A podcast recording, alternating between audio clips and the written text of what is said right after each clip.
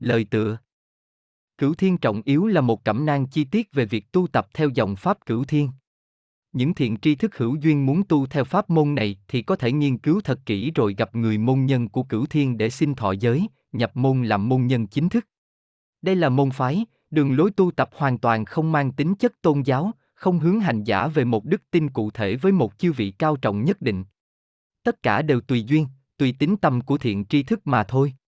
Chiêu môn nhân Cửu Thiên cần nắm rõ toàn bộ nội dung chi tiết của quyển Cửu Thiên Trọng Yếu này để có được một lý thuyết vững vàng trên bước đường tu tập, lập công bội đức, phụng sự muôn sinh của mình. Tư liệu lưu hành nội bộ, mang giá trị tham khảo. Biên soạn Tuyết Liên Tử. Phổ cáo chúng sinh. Thuở xa xưa, khi vũ trụ mới hình thành, vạn vật đều do một khối đại linh quang biến hóa ra, người đời gọi đó là Thượng Đế, là Đạo, là Chân Như. Đạo phân tánh ra muôn vạn loại sinh linh, mỗi ngày vũ trụ càng thêm sinh sôi nảy nở, phát triển đông đúc. Nhân sanh mê đắm hồng trần, bị mùi danh lợi dỗ ngọt, vì thế mà đạo đã nhiều lần hiển hóa nên hình các vị thánh nhân truyền bá đạo pháp cứu rỗi chúng sanh, đưa chúng sinh trở về với chân thiện, mỹ, về với đạo. Thế nhưng, sau một thời gian các giáo phái hoạt động, khi các vị giáo chủ, hóa thân của đạo đã trở về thế giới vô hình, chánh pháp rơi vào tay phàm. Vì thế mà chánh giáo dần dần hóa ra phàm giáo, đôi khi còn trở thành bạn môn tả đạo, dùng uy lực của thần quyền mê hoặc sanh chúng, đưa nhân loại vào vòng tranh đấu. Vốn dĩ, đạo là bất tranh. Đạo là con đường đưa chúng sanh trở về với gốc của mình, nơi ta xuất phát, trở về với nơi cuộc sống hằng sanh vĩnh viễn.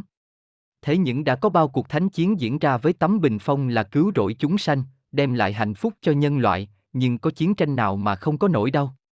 Bởi thế, để sống đúng với bản tánh thiện lành, tận thiện tận mỹ mà nhân loại đã được ban cho từ thuở khai thiên lập địa, được sự dẫn dắt của thiên tánh mà đạo gieo nơi mỗi người.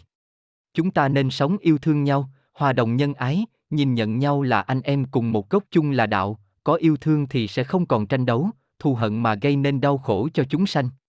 Cửu Thiên Chân Phái được hình thành trên sự dẫn dắt trực tiếp từ Đức Hồng Quân Lão Tổ dạy dỗ nên gọi người là cha mà cũng là thầy.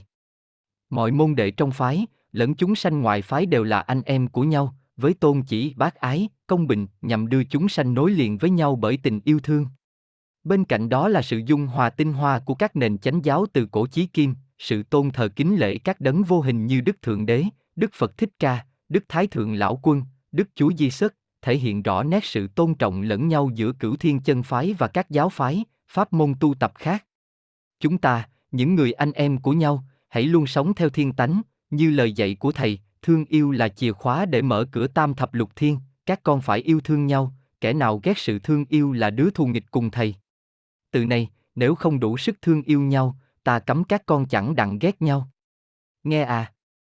Qua lời dạy trên, chúng ta đủ thấy tình yêu thương của Thầy đối với chúng sanh bao la vô cùng tận như thế nào, và Người muốn rằng chúng ta, những đứa con, những môn đệ của Thầy cũng thực hành điều ấy một cách mãnh liệt và ra lệnh cấm chúng sanh ghét nhau để răn dạy chúng ta phải biết giữ mình. Điều một giới luật. Ngũ giới cấm. Nhất bất sát sinh. Chẳng nên sát hại sanh vật. Nhì bất du đạo. Cấm trộm cướp, lấy ngang lường gạt của người, hoặc mượn vay không trả, hoặc chứa đồ gian, hoặc lượm lấy của rơi, hoặc sanh lòng tham của quấy để ý hại cho người, mà lợi cho mình, cờ bạc gian lận. Không lấy những gì không thuộc về mình mà không hỏi ý, xin phép chủ sở hữu của vật đó. Tam bất tà dâm. Cấm lấy vợ người, thả theo đàn điếm, xúi dục người làm loạn luân thường, hoặc thấy sắc dậy lòng tà, hoặc lấy lời gieo tình huê nguyệt, vợ chồng không gọi là tà dâm. Tứ bất tửu nhục. Cấm say mê rượu thịt, ăn uống quá độ, rối loạn tâm thần, làm cho rối loạn xóm làng, hoặc miệng ước rượu ngon, bụng mơ đồ mỹ vị. Cấm hút thuốc gây hại cho bản thân và người xung quanh. Không sử dụng các chất kích thích, gây nghiện khiến cho tinh thần bấn loạn không làm chủ được bản thân. Ngũ bất vọng ngữ. Cấm xảo trá, láo xược, gạt gẫm người, khoe mình, bày lỗi người, chuyện quấy nói phải, chuyện phải theo dệt ra quấy, nhạo báng, chê bai, nói hành kẻ khác, xúi dục người hờn giận, kiện thưa xa cách, ăn nói lỗ mãng, thô tục, chửi rủa người, phỉ báng tôn giáo, nói ra không giữ lời hứa, nói mà không làm đúng lời nói. Tứ đại điều quy. Một, phải tuân thủ theo lời dạy của bề trên, chẳng hổ chịu cho bậc thấp hơn điều độ. Lấy lễ hòa người. Lỡ làm lỗi, phải ăn năn chịu thiệt. Hai, chớ khoe tài, đừng cao ngạo, quên mình mà làm nên cho người. Giúp người nên đạo. Đừng nhớ cừu riêng, chớ che lấp người hiền. ba. Bạc tiền xuất nhập phân minh, đừng mượn vay không trả. Đối với trên, dưới đừng lờn dễ, trên dạy dưới lấy lễ, dưới dáng trên đừng thất khiêm cung. bốn. Trước mặt sau lưng, cũng đồng một bực, đừng kỉnh trước rồi khi sau. Đừng thấy đồng đạo tranh đua ngồi mà xem không để lời hòa giải, đừng lấy chung làm riêng, đừng vụ riêng mà bỏ việc chung. Pháp luật phải tuân, đừng lấy ý riêng mà trái trên dễ dưới. Đừng cậy quyền mà yểm tai người. Tín giả, hành giả giữ giới. Hạ thừa là những môn đệ giữ được giới sát, thực hành ngũ giới cấm, tứ đại điều quy một cách tương đối tốt. Trai giới từ mười ngày trở lên trong mỗi tháng. Giữ trai giới từ sáu tháng trở lên. Tịnh tâm thiền tịnh hằng ngày để xét mình, sửa mình mà tâm từ bi và trí tuệ dần khai mở. Thượng thừa là những môn đệ giữ được trường trai, giới sát, thực hành ngũ giới cấm, tứ đại điều quy một cách chu đáo. Ăn chay trường từ sáu tháng trở lên. Tịnh tâm thiền tịnh hằng ngày để xét mình, sửa mình mà tâm từ bi và trí tuệ dần khai mở. Điều hai. Hành giả tu đạo và thệ nguyện. Thệ nguyện là việc hệ trọng trên con đường tu học của mỗi hành giả để ngày một tinh tấn. Nhờ có thệ nguyện mà hành giả sẽ có thêm động lực, mục tiêu phấn đấu trong cuộc đời của mình một cách rõ ràng cụ thể. Vậy nên môn đệ trong bổn môn sẽ được chia ra theo nhiều dạng khác nhau, có liên quan đến việc thệ nguyện của hành giả. một. Tín giả mộ đạo. A. Tin và thực hành lối sống cao thượng một cách tương đối, giữ trai giới tối thiểu từ sáu ngày trở lên, tháng, lục trai. B. Có tâm nguyện làm lành, lánh dữ, giúp người giúp đời trong cuộc sống một cách tùy duyên, theo điều kiện, khả năng hiện có của mình. một. Tín giả muốn nhập môn tu học. A. Thực hành ngũ giới cấm, tứ đại điều quy một cách tương đối, giữ trai giới tối thiểu từ mười ngày trở lên, tháng, thập trai. B. Phát tâm nguyện tu hành để đưa chúng sanh và bản thân mình giác ngộ, thoát khỏi sự u mê tâm tối. C. Tùy duyên mà hành thiện, bên cạnh đó phải cố gắng tạo thêm các mối duyên lành giữa bản thân và chúng sanh để giúp đỡ chúng sanh cũng như tự giúp mình ngày càng tinh tấn, trọn lành, chân, thiện, mỹ. một. Tín giả trở thành môn đệ chính thức có pháp danh.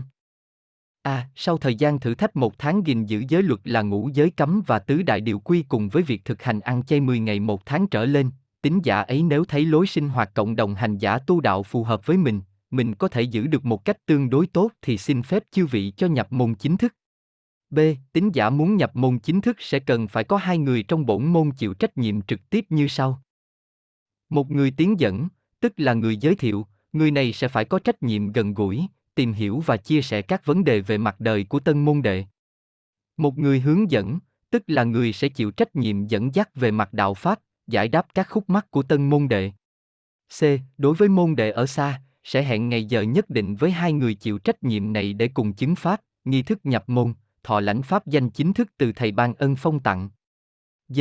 Đối với môn đệ ở gần, sẽ hẹn ngày giờ nhất định và hành pháp sự, nghi thức nhập môn chính thức có sự chứng nhận của những tiền bối có trách nhiệm cùng với hai người chịu trách nhiệm trực tiếp của tân môn đệ ấy.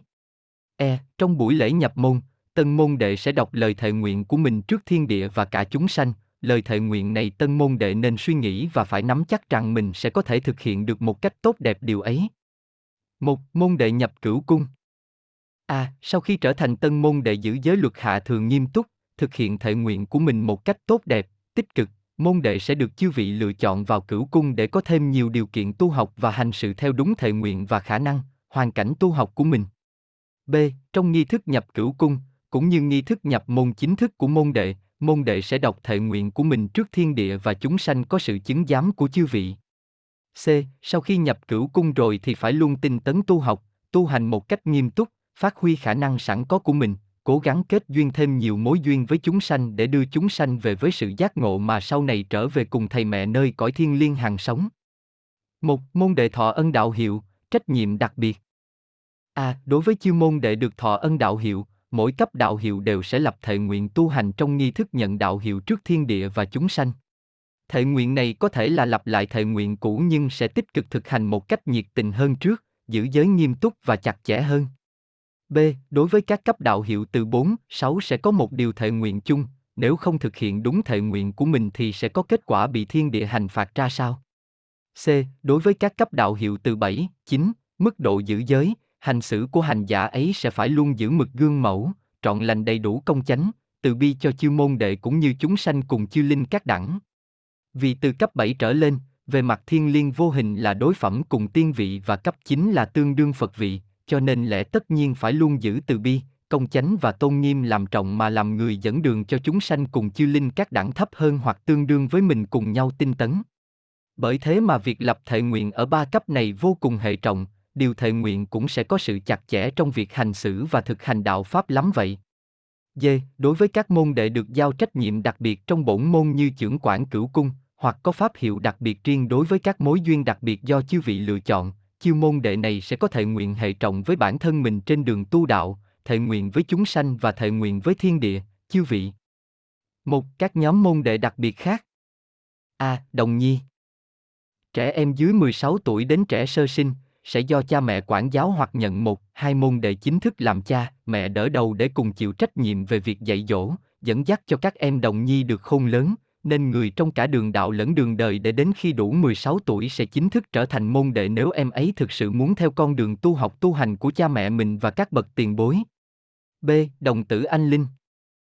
Trẻ em dưới mười sáu tuổi đến trẻ sơ sinh, vì lý do nào đó mà mất và vẫn giữ hình dáng trẻ em nhưng muốn được tu học thì sẽ được dẫn duyên và có chư vị cao trọng cũng như có chư môn đệ ở cõi vô hình trong bổn môn chịu trách nhiệm dẫn dắt để được tinh tấn trên đường tu học mà trở nên trọn lành chân, thiện, mỹ. C. Chư anh linh mến mộ đạo Pháp. Do sự dẫn duyên siêu độ, dẫn duyên tu học giữa chư môn đệ trong bổn môn với chư linh xung quanh, nhờ vào các buổi thuyết đạo, hành Pháp, các buổi tụng kinh, cầu nguyện đem lại niềm an vui tự tại, nhẹ nhàng cho tinh thần, tâm thức của chư linh ấy mà họ cảm mến đạo Pháp và muốn được dẫn duyên tu đạo.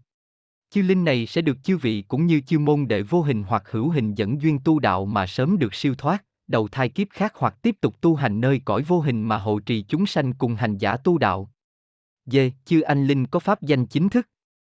Chư linh mến mộ đạo Pháp, muốn được xin pháp danh để nhập môn tu đạo chính thức, cùng nhau hỗ trợ cho chư môn đệ trong bổn môn, cũng như giúp đỡ, phụng sự chúng sanh nhiệt tình.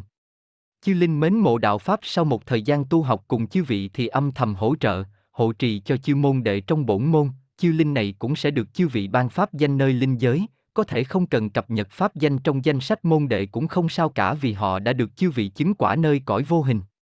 Điều ba. Cửu phẩm đạo hiệu của Ba Chi.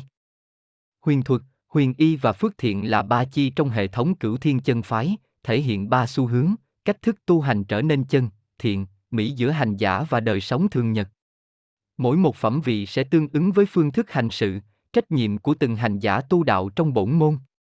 Phẩm cấp thứ hai và thứ ba theo hệ thống cửu phẩm của cả ba chi đều phải giữ giới tối thiểu ở mức hạ thừa và trai kỵ là tối thiểu mười tám ngày một tháng trở lên. Từ phẩm thứ tư trở lên, chỉ được lựa chọn môn đệ trong hàng thượng thừa mà thôi.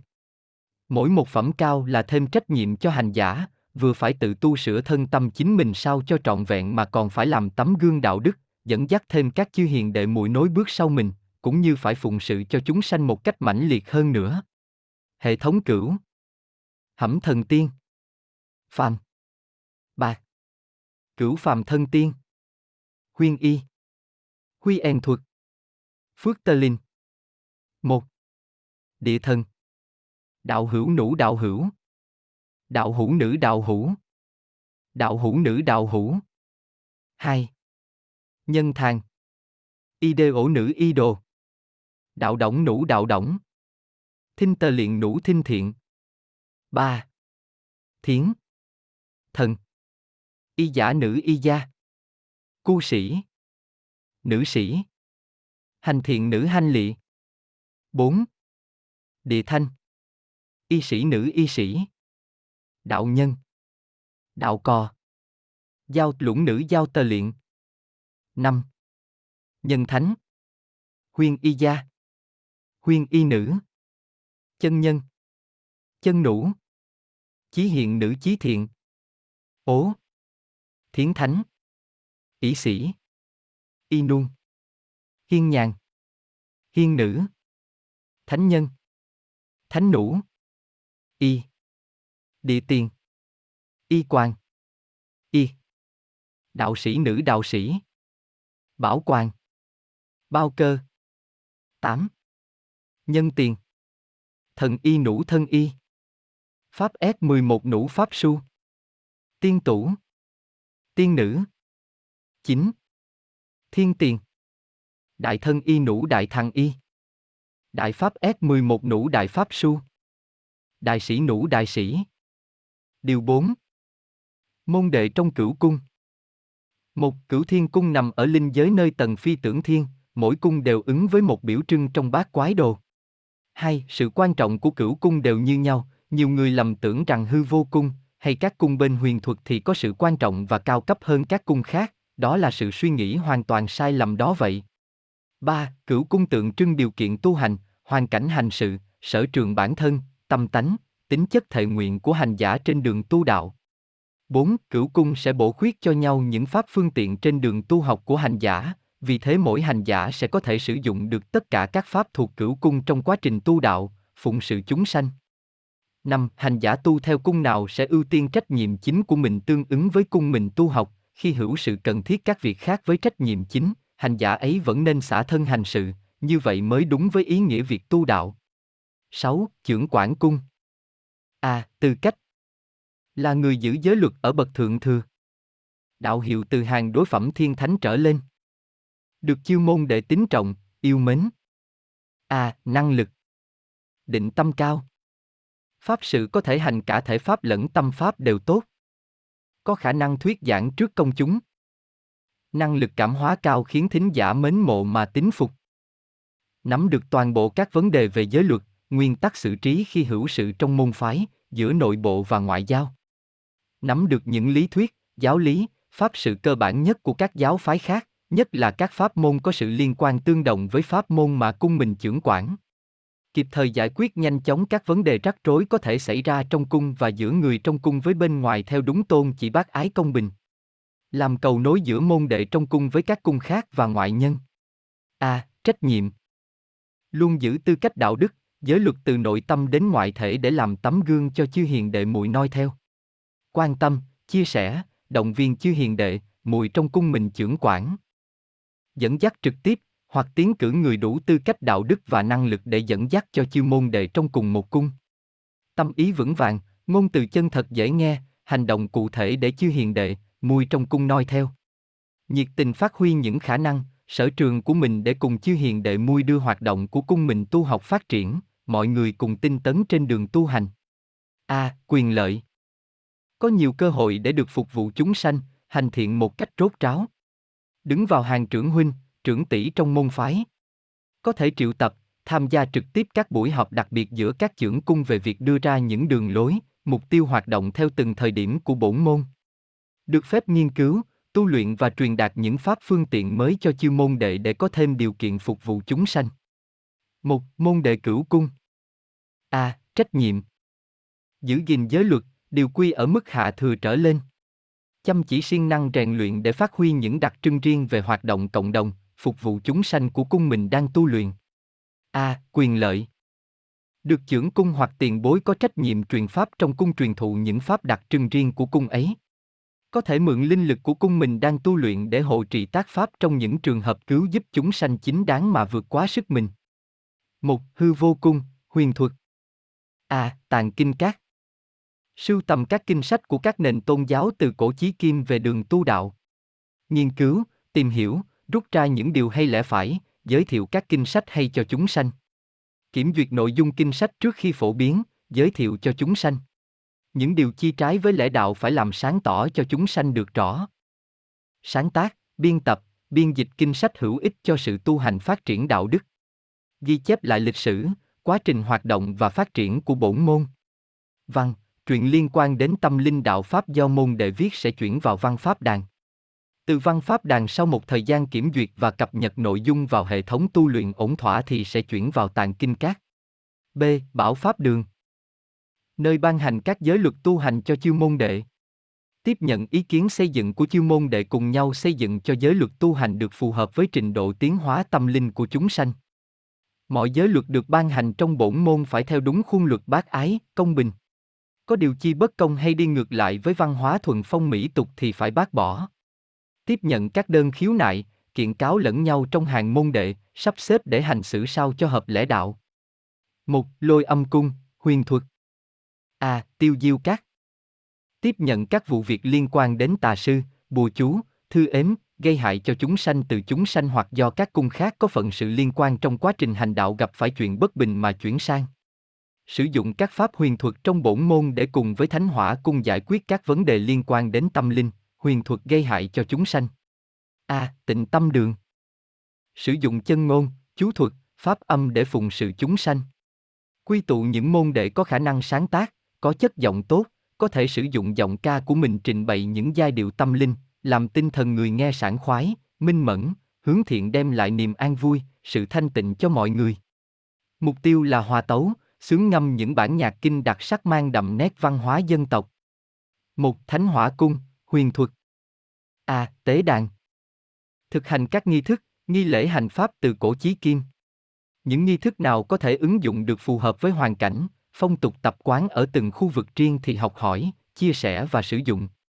Gìn giữ nét văn hóa tâm linh tốt đẹp trong các nghi thức tế lễ, thể hiện được tâm từ bi hòa đồng với thiên địa qua việc thực hiện nghiêm túc giới sát, hành tiết kiệm trong các nghi thức tế lễ.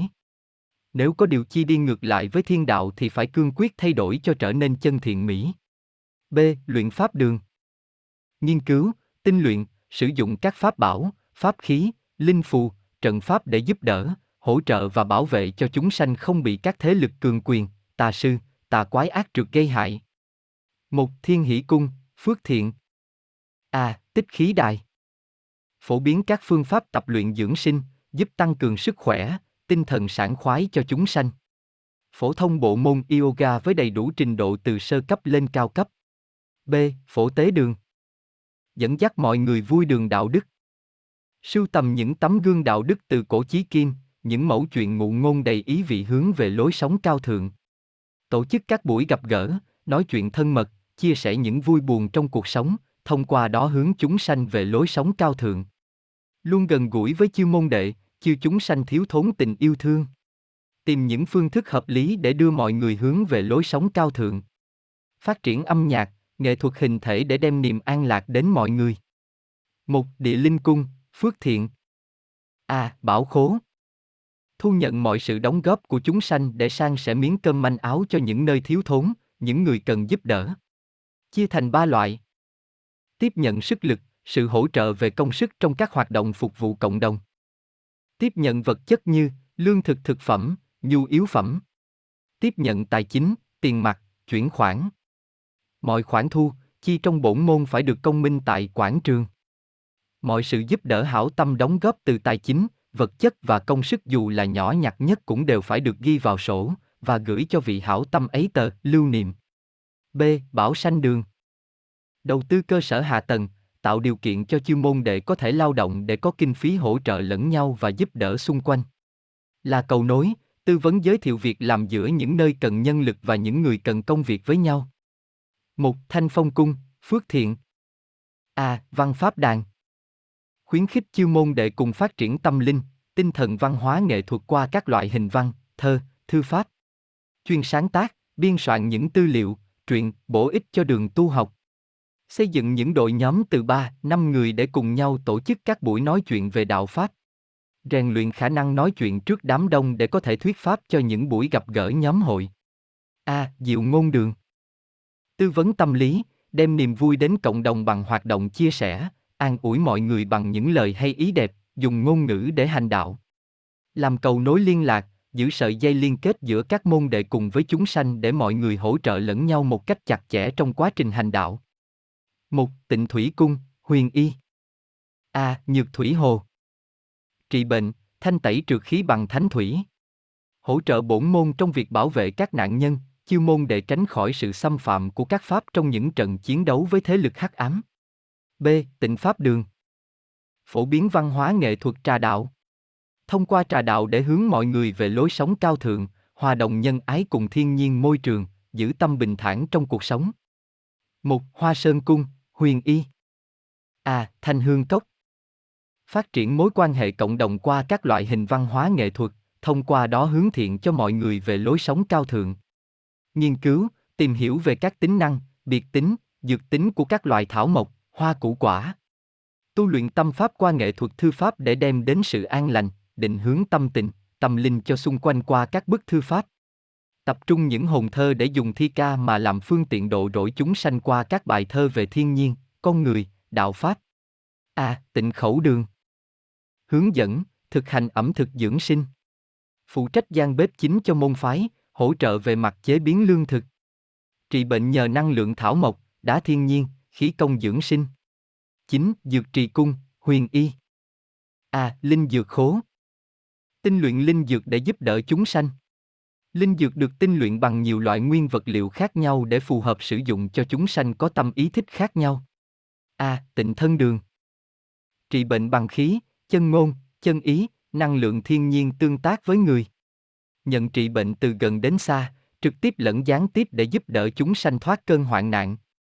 Hỗ trợ, tiếp thêm sức mạnh, linh lực cho các môn đệ trong các cuộc hành pháp chiến đấu với tà khí, ác trược, tà sư để thanh tẩy cho thiện lành tinh khiết những điều hắc ám. Giúp giải mã ý nghĩa các giấc mơ cho mọi người. Dự đoán các việc tốt xấu trong tương lai để giúp mọi người hướng về chân thiện mỹ, cải hóa các ác nghiệt của mình trong quá khứ và hiện tại. Điều sáu. Việc truyền các pháp phượng tiện cho môn đệ. Một, việc truyền pháp cho chiêu môn đệ sẽ do những hành giả có trách nhiệm trực tiếp với môn đệ ấy, là người hướng dẫn cho môn đệ về mặt đạo pháp. Hai, chỉ có những người có trách nhiệm, được chỉ định bởi chưởng môn hoặc chưởng cung của môn đệ ấy theo từng giai đoạn tu hành của hành giả mới có quyền truyền pháp mà thôi. Ba, những cá nhân nào tự ý truyền pháp mà không được sự chỉ định của những người có trách nhiệm tức là gây loạn pháp, tất nhiên sẽ không thể hành pháp hiển linh nữa, đồng thời bị giáng cấp và tước quyền đạo hiệu tùy theo mức độ của sự vi phạm môn quy này. Bốn, những môn đệ, hành giả nào được người khác truyền pháp ngoài những người đã được chỉ định từ khi nhập môn, phải cương quyết từ chối và nhắc nhở người ấy đừng vi phạm môn quy. Năm, nếu như thông đồng, tiếp nhận sự truyền pháp của người không được chỉ định, tất nhiên pháp ấy không linh hiển, đồng thời các pháp phương tiện mình tu luyện từ trước cũng sẽ bị bế lại, hành pháp không linh hiển, chỉ đến khi nào biết ăn năn sám hối mới có thể được chư vị hộ pháp tiếp tục hộ trì mà hành pháp giúp đời.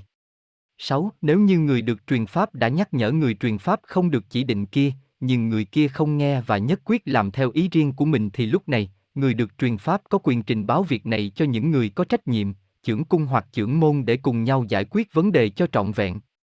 Bảy, tùy theo hoàn cảnh, điều kiện và sự phát triển tâm thức, cũng như thệ nguyện của chiêu môn đệ mà sẽ được người hướng dẫn và chưởng cung lo liệu truyền những pháp gì cho phù hợp với môn đệ ấy.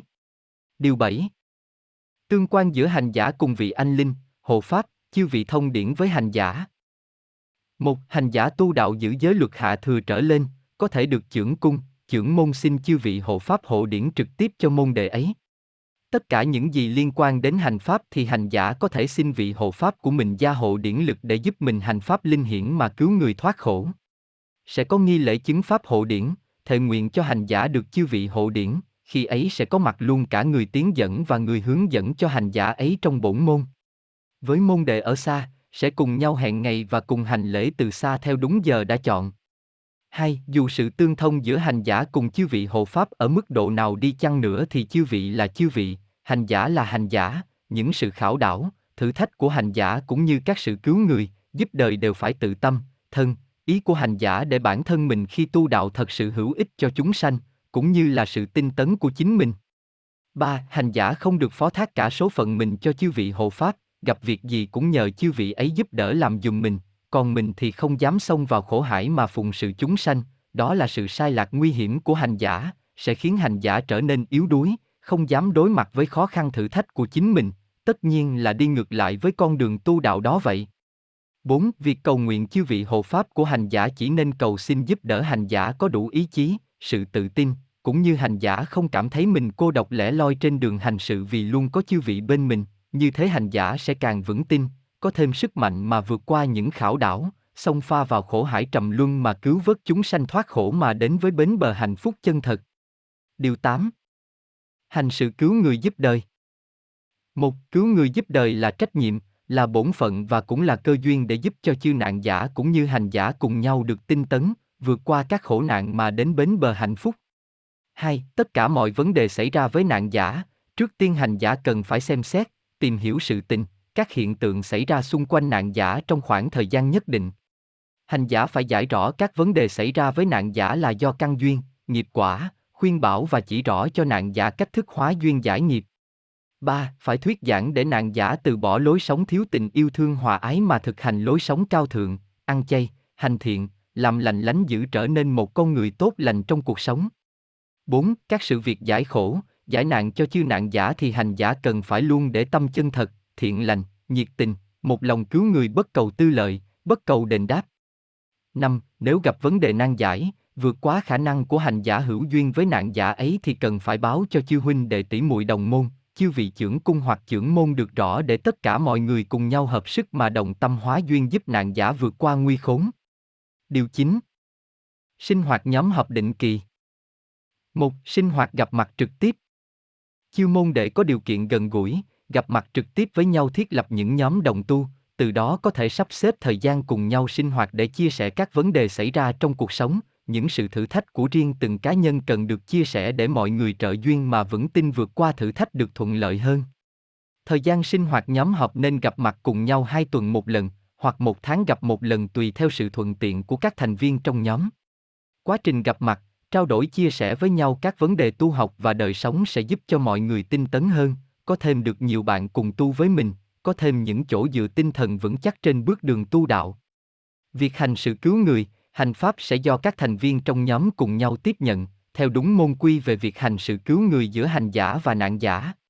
Sau khi tiếp nhận và thuyết giảng cho nạn giả biết rõ về vấn đề duyên nghiệp và luật nhân quả thì chư hành giả sẽ cùng nhau hiệp sức mà hóa duyên độ dẫn cho nạn giả vượt qua khổ nạn. một. Sinh hoạt nhóm họp trực tuyến tu học. Hành giả không có điều kiện gặp mặt trực tiếp để nhóm họp với nhau, sẽ cùng nhau gặp mặt trực tuyến để chia sẻ những vấn đề tu học đạo và đời với nhau. Những khúc mắc trong đường tu học sẽ trao đổi với những người có trách nhiệm trong việc dẫn dắt hành giả ấy trên đường tu học. Hành giả có thể tiếp nhận các sự việc cứu người giúp đời và giải quyết trong phạm vi khả năng của mình có thể. Nếu như vượt qua khả năng của mình thì có thể nhận sự vụ ấy và đưa việc này ra cho chư hành giả khác có khả năng hỗ trợ, giúp đỡ cho nạn giả được vượt qua khổ nạn. Điều mười. Chương trình từ thiện, quịch thiện trong phái. một. Từ thiện, phước thiện là việc tốt đẹp nên làm trong quá trình sống, tu đạo của chư hành giả hướng thiện. Qua việc từ thiện, giúp đời, chư hành giả sẽ được mở rộng lòng nhân ái, học hỏi thêm được nhiều điều hay, lẽ phải, sự thống khổ của chúng sanh mà từ đó khai mở thêm trí tuệ, thấu hiểu nhiều hơn về sự khổ trong lẽ sống thế tục thường tình.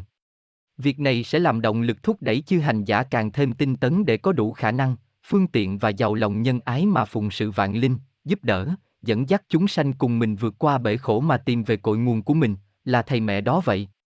Trong quá trình hành thiện, giúp người cũng cần phải để tâm minh bạch, trong sáng, để trí não tinh thần mình vào việc mình đang làm. Vì đời là bể khổ, trong cảnh khổ thì nhiều người túng quẫn làm liều bất chấp thủ đoạn để lợi mình, hại người. Nếu hành giả vì yêu thương, cứu giúp cho chúng sanh mà không để trí tuệ mình trong việc hành thiện ấy thì sẽ không tránh khỏi việc trở thành người tiếp tay cho thói hư tật xấu, lười biếng và lợi dụng lòng tốt, niềm tin của người khác để trục lợi của những kẻ có lối sống tiêu cực.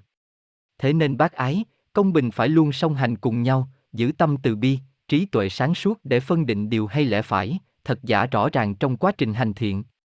Kêu gọi, nhắc nhở, sẽ chia các hoạt động, các hình thức làm từ thiện với các đạo hữu đồng tu của mình, với những người xung quanh mình, để mọi người cùng nhau thực hiện lối sống tích cực, cao thượng mà xây dựng một cộng đồng tốt đẹp, yêu thương hòa ái, gắn bó với nhau trong cuộc sống.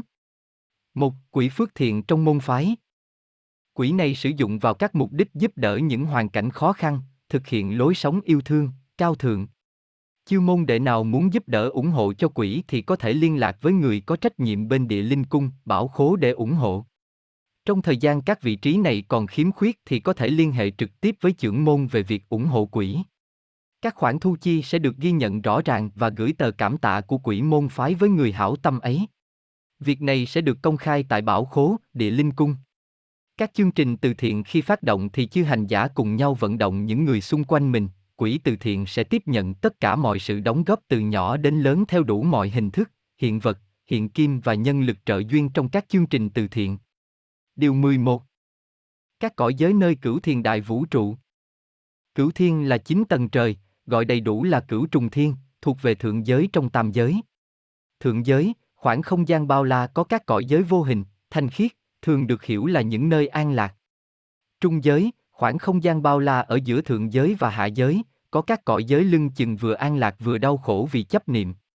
Hạ giới, các cõi giới hữu hình, các tinh cầu, địa cầu có trong đại vũ trụ.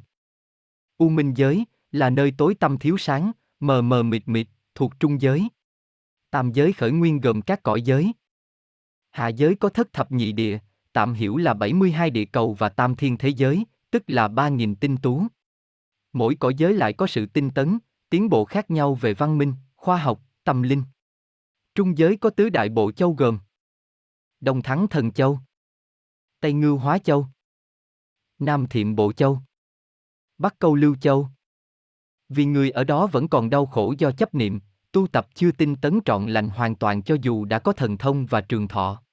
Thọ mệnh nơi ấy kết thúc, thân ảnh của họ sẽ dần tiêu biến, thần thức, ý niệm lại hóa thành điểm sáng tìm xác thân nơi hạ giới giáng nhập đầu thai thành vật chất, thảo mộc, cầm thú và con người. Hoặc những ai đã tu tập tinh tấn, buông xả chấp niệm mờ tiêu cực sẽ được siêu sinh về thượng giới với các quả vị thần thánh tiên Phật. Trong tứ đại bộ châu ấy, Bắc Câu Lưu Châu là nơi có âm khí nặng nhất, cũng được xem là nơi cư ngụ của nhiều vị quỷ vương, chú quỷ, các thế lực có chấp niệm nặng mà lại có thần thông, bạo động ham chiến đấu tranh chấp. Thượng giới có Tam Thập Lục Thiên. Và sau hết Tam Thập Lục Thiên chính là nơi Niết Bàn mà chư Phật nhập diệt, nơi ngự của Thầy Mẫu. Tam Thập Lục Thiên nằm phân bố khắp chín tầng lớp thanh tịnh của thượng giới là Cửu Trùng Thiên hay gọi ngắn gọn là Cửu Thiên. Cửu Trùng Thiên chỉ về chín tầng lớp thanh tịnh của cõi thượng giới từ thấp lên cao, được tính từ Thanh Thiên, Đức Thái Thượng Lão Quân trưởng quản. Huỳnh Thiên, Đức Huyền Thiên Quân trưởng quản. Xích Thiên, Đức Thái Thượng Lão Quân trưởng quản. Kim Thiên, Đức Khổng Tước Minh Vương trưởng quản. Hạo Nhiên Thiên, Đức Chuẩn Đề Bồ Tát và Đức Phổ Hiền Bồ Tát trưởng quản. Phi Tưởng Thiên, Đức Từ Hàng Bồ Tát trưởng quản. Tạo Hóa Thiên, Đức Phật Mẫu, Diêu Trì Kim Mẫu, Cửu Thiên Huyền Nữ trưởng quản. Hư Vô Thiên, Đức Nhiên Đăng Cổ Phật trưởng quản. Hỗn Nguyên Thiên, Đức Di Lạc Cổ Phật trưởng quản. Đức Phật A Di Đà ngự ở Lôi Âm tự nơi Hư Vô Thiên thuyết pháp dẫn độ chúng sinh. Đức Thích Ca ngự ở Thiền Viên, dưới cội Đại Linh Thụ thuyết pháp ở tầng Hỗn Nguyên Thiên. Cây Đại Linh Thụ ấy, mỗi một chiếc lá nơi ấy, mỗi một hạt sương long lanh nơi ấy, tượng trưng cho một chân hồn đang nương tựa chánh pháp, hào quang sáng tỏ vi diệu vô cùng. Tam Thập Lục Thiên được chia ra, phân bố khắp Cửu Trùng Thiên. Một cõi thiên có thể nằm ở trong khoảng không gian của một tầng thiên, hoặc nằm ở giữa cả cửu thiên.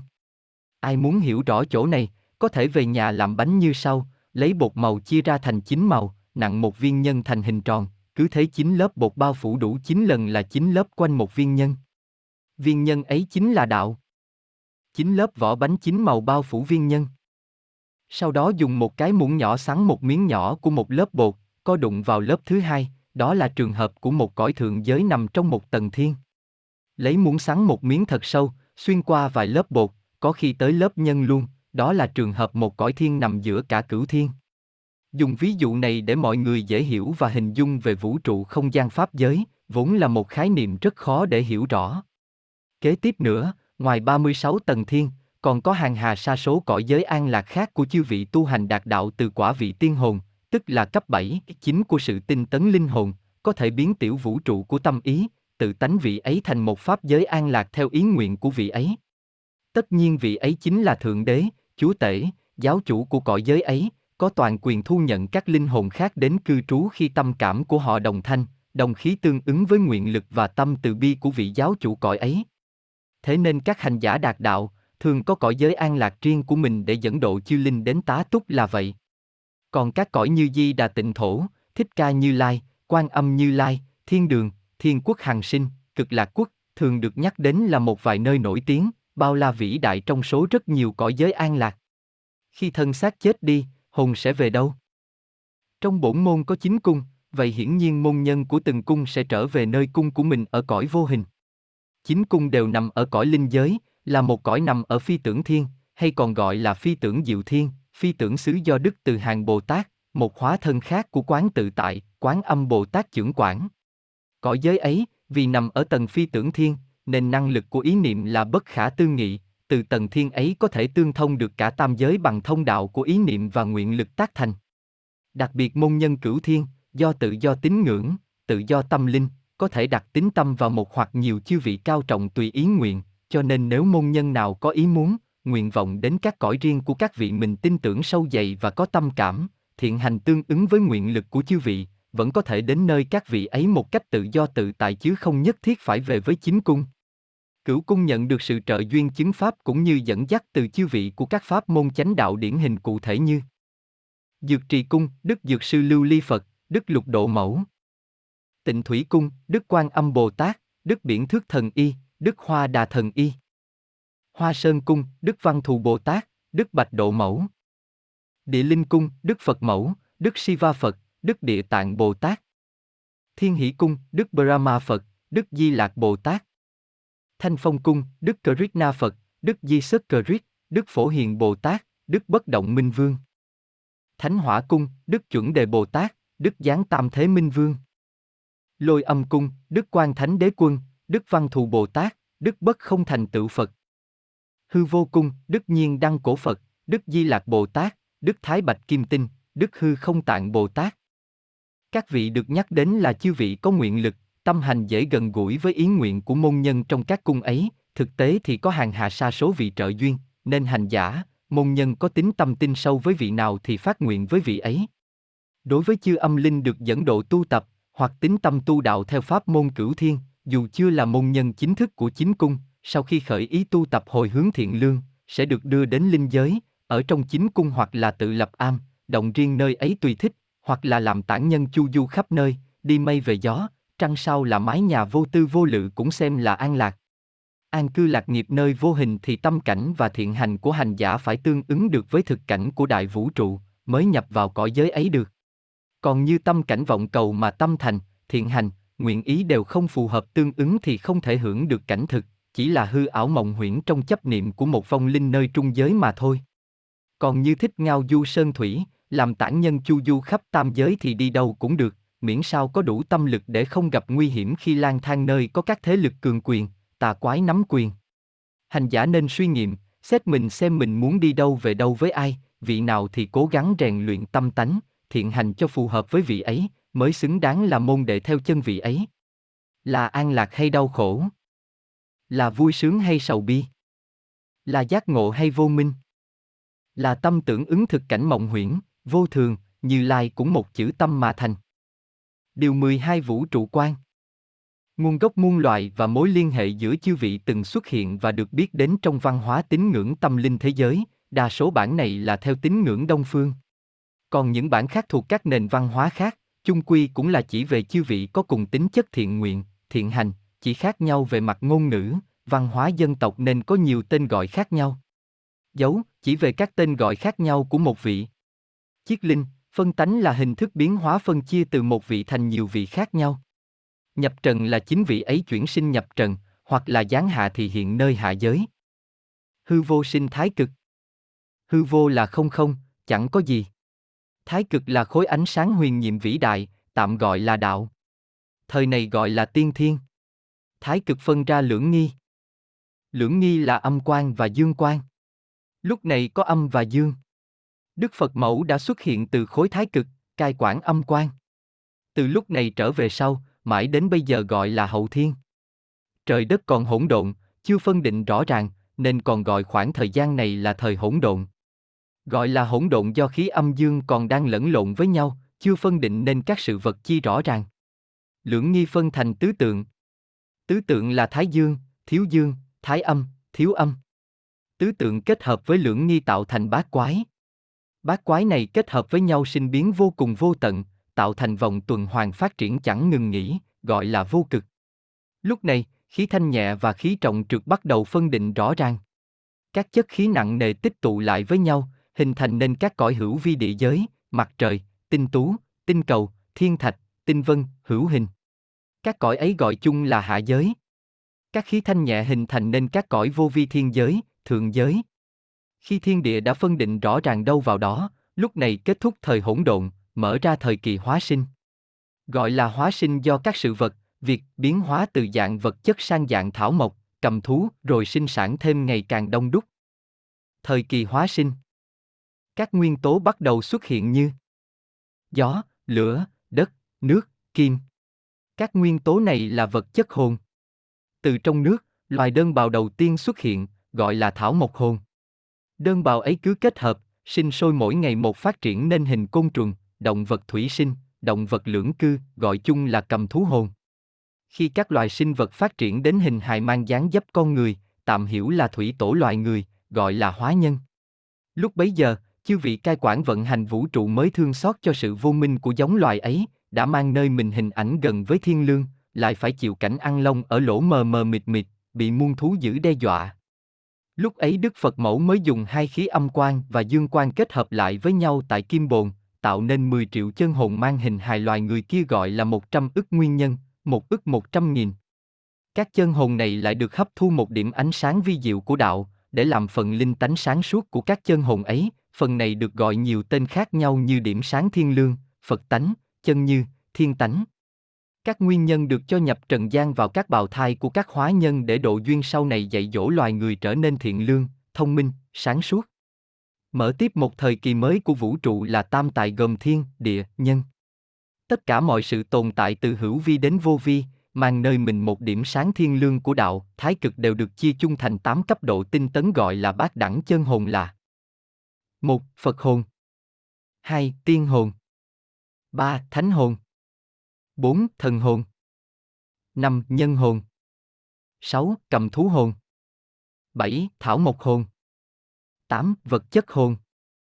Phật hồn là hoàn toàn trọn lành trong sạch, vô ưu vô tư chẳng nhiễm bụi trần, hoàn toàn hòa vào với đạo.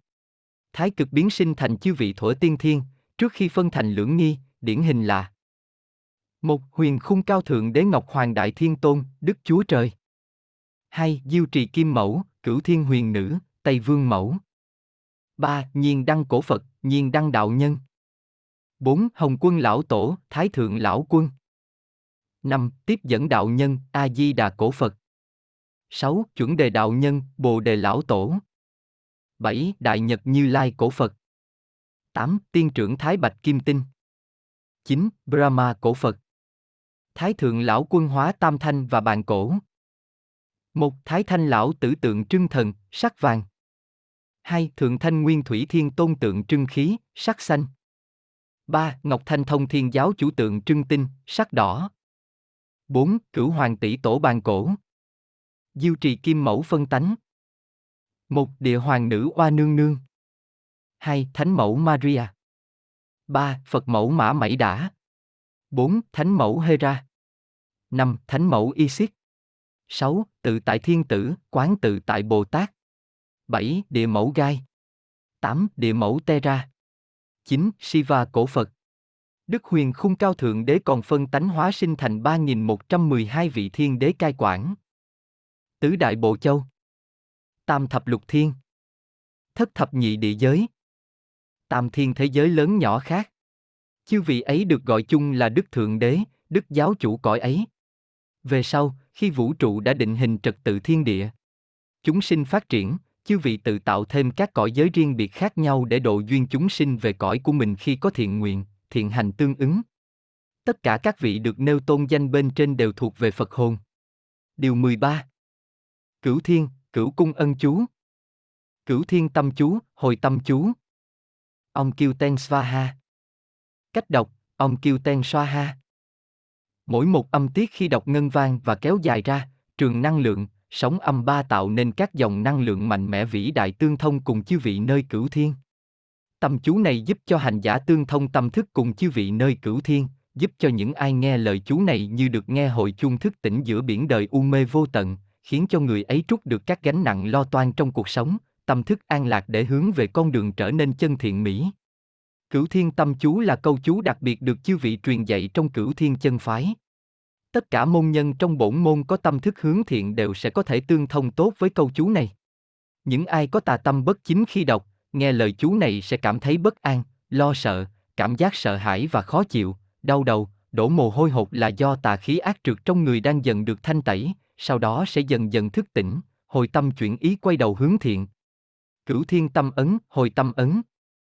Đầu ngón tay cái của tay trái ấn vào điểm gốc của ngón áp út tay trái, thuộc cung tí trên lòng bàn tay. Bốn ngón còn lại của tay trái nắm lại bao bọc lấy ngón cái bên trong, tạo thành thiên địa ân hay còn gọi là kim cang ân. lòng bàn tay phải đặt ngửa, khép lại tự nhiên, đặt thiên địa ân của tay trái nằm úp lên lòng bàn tay phải.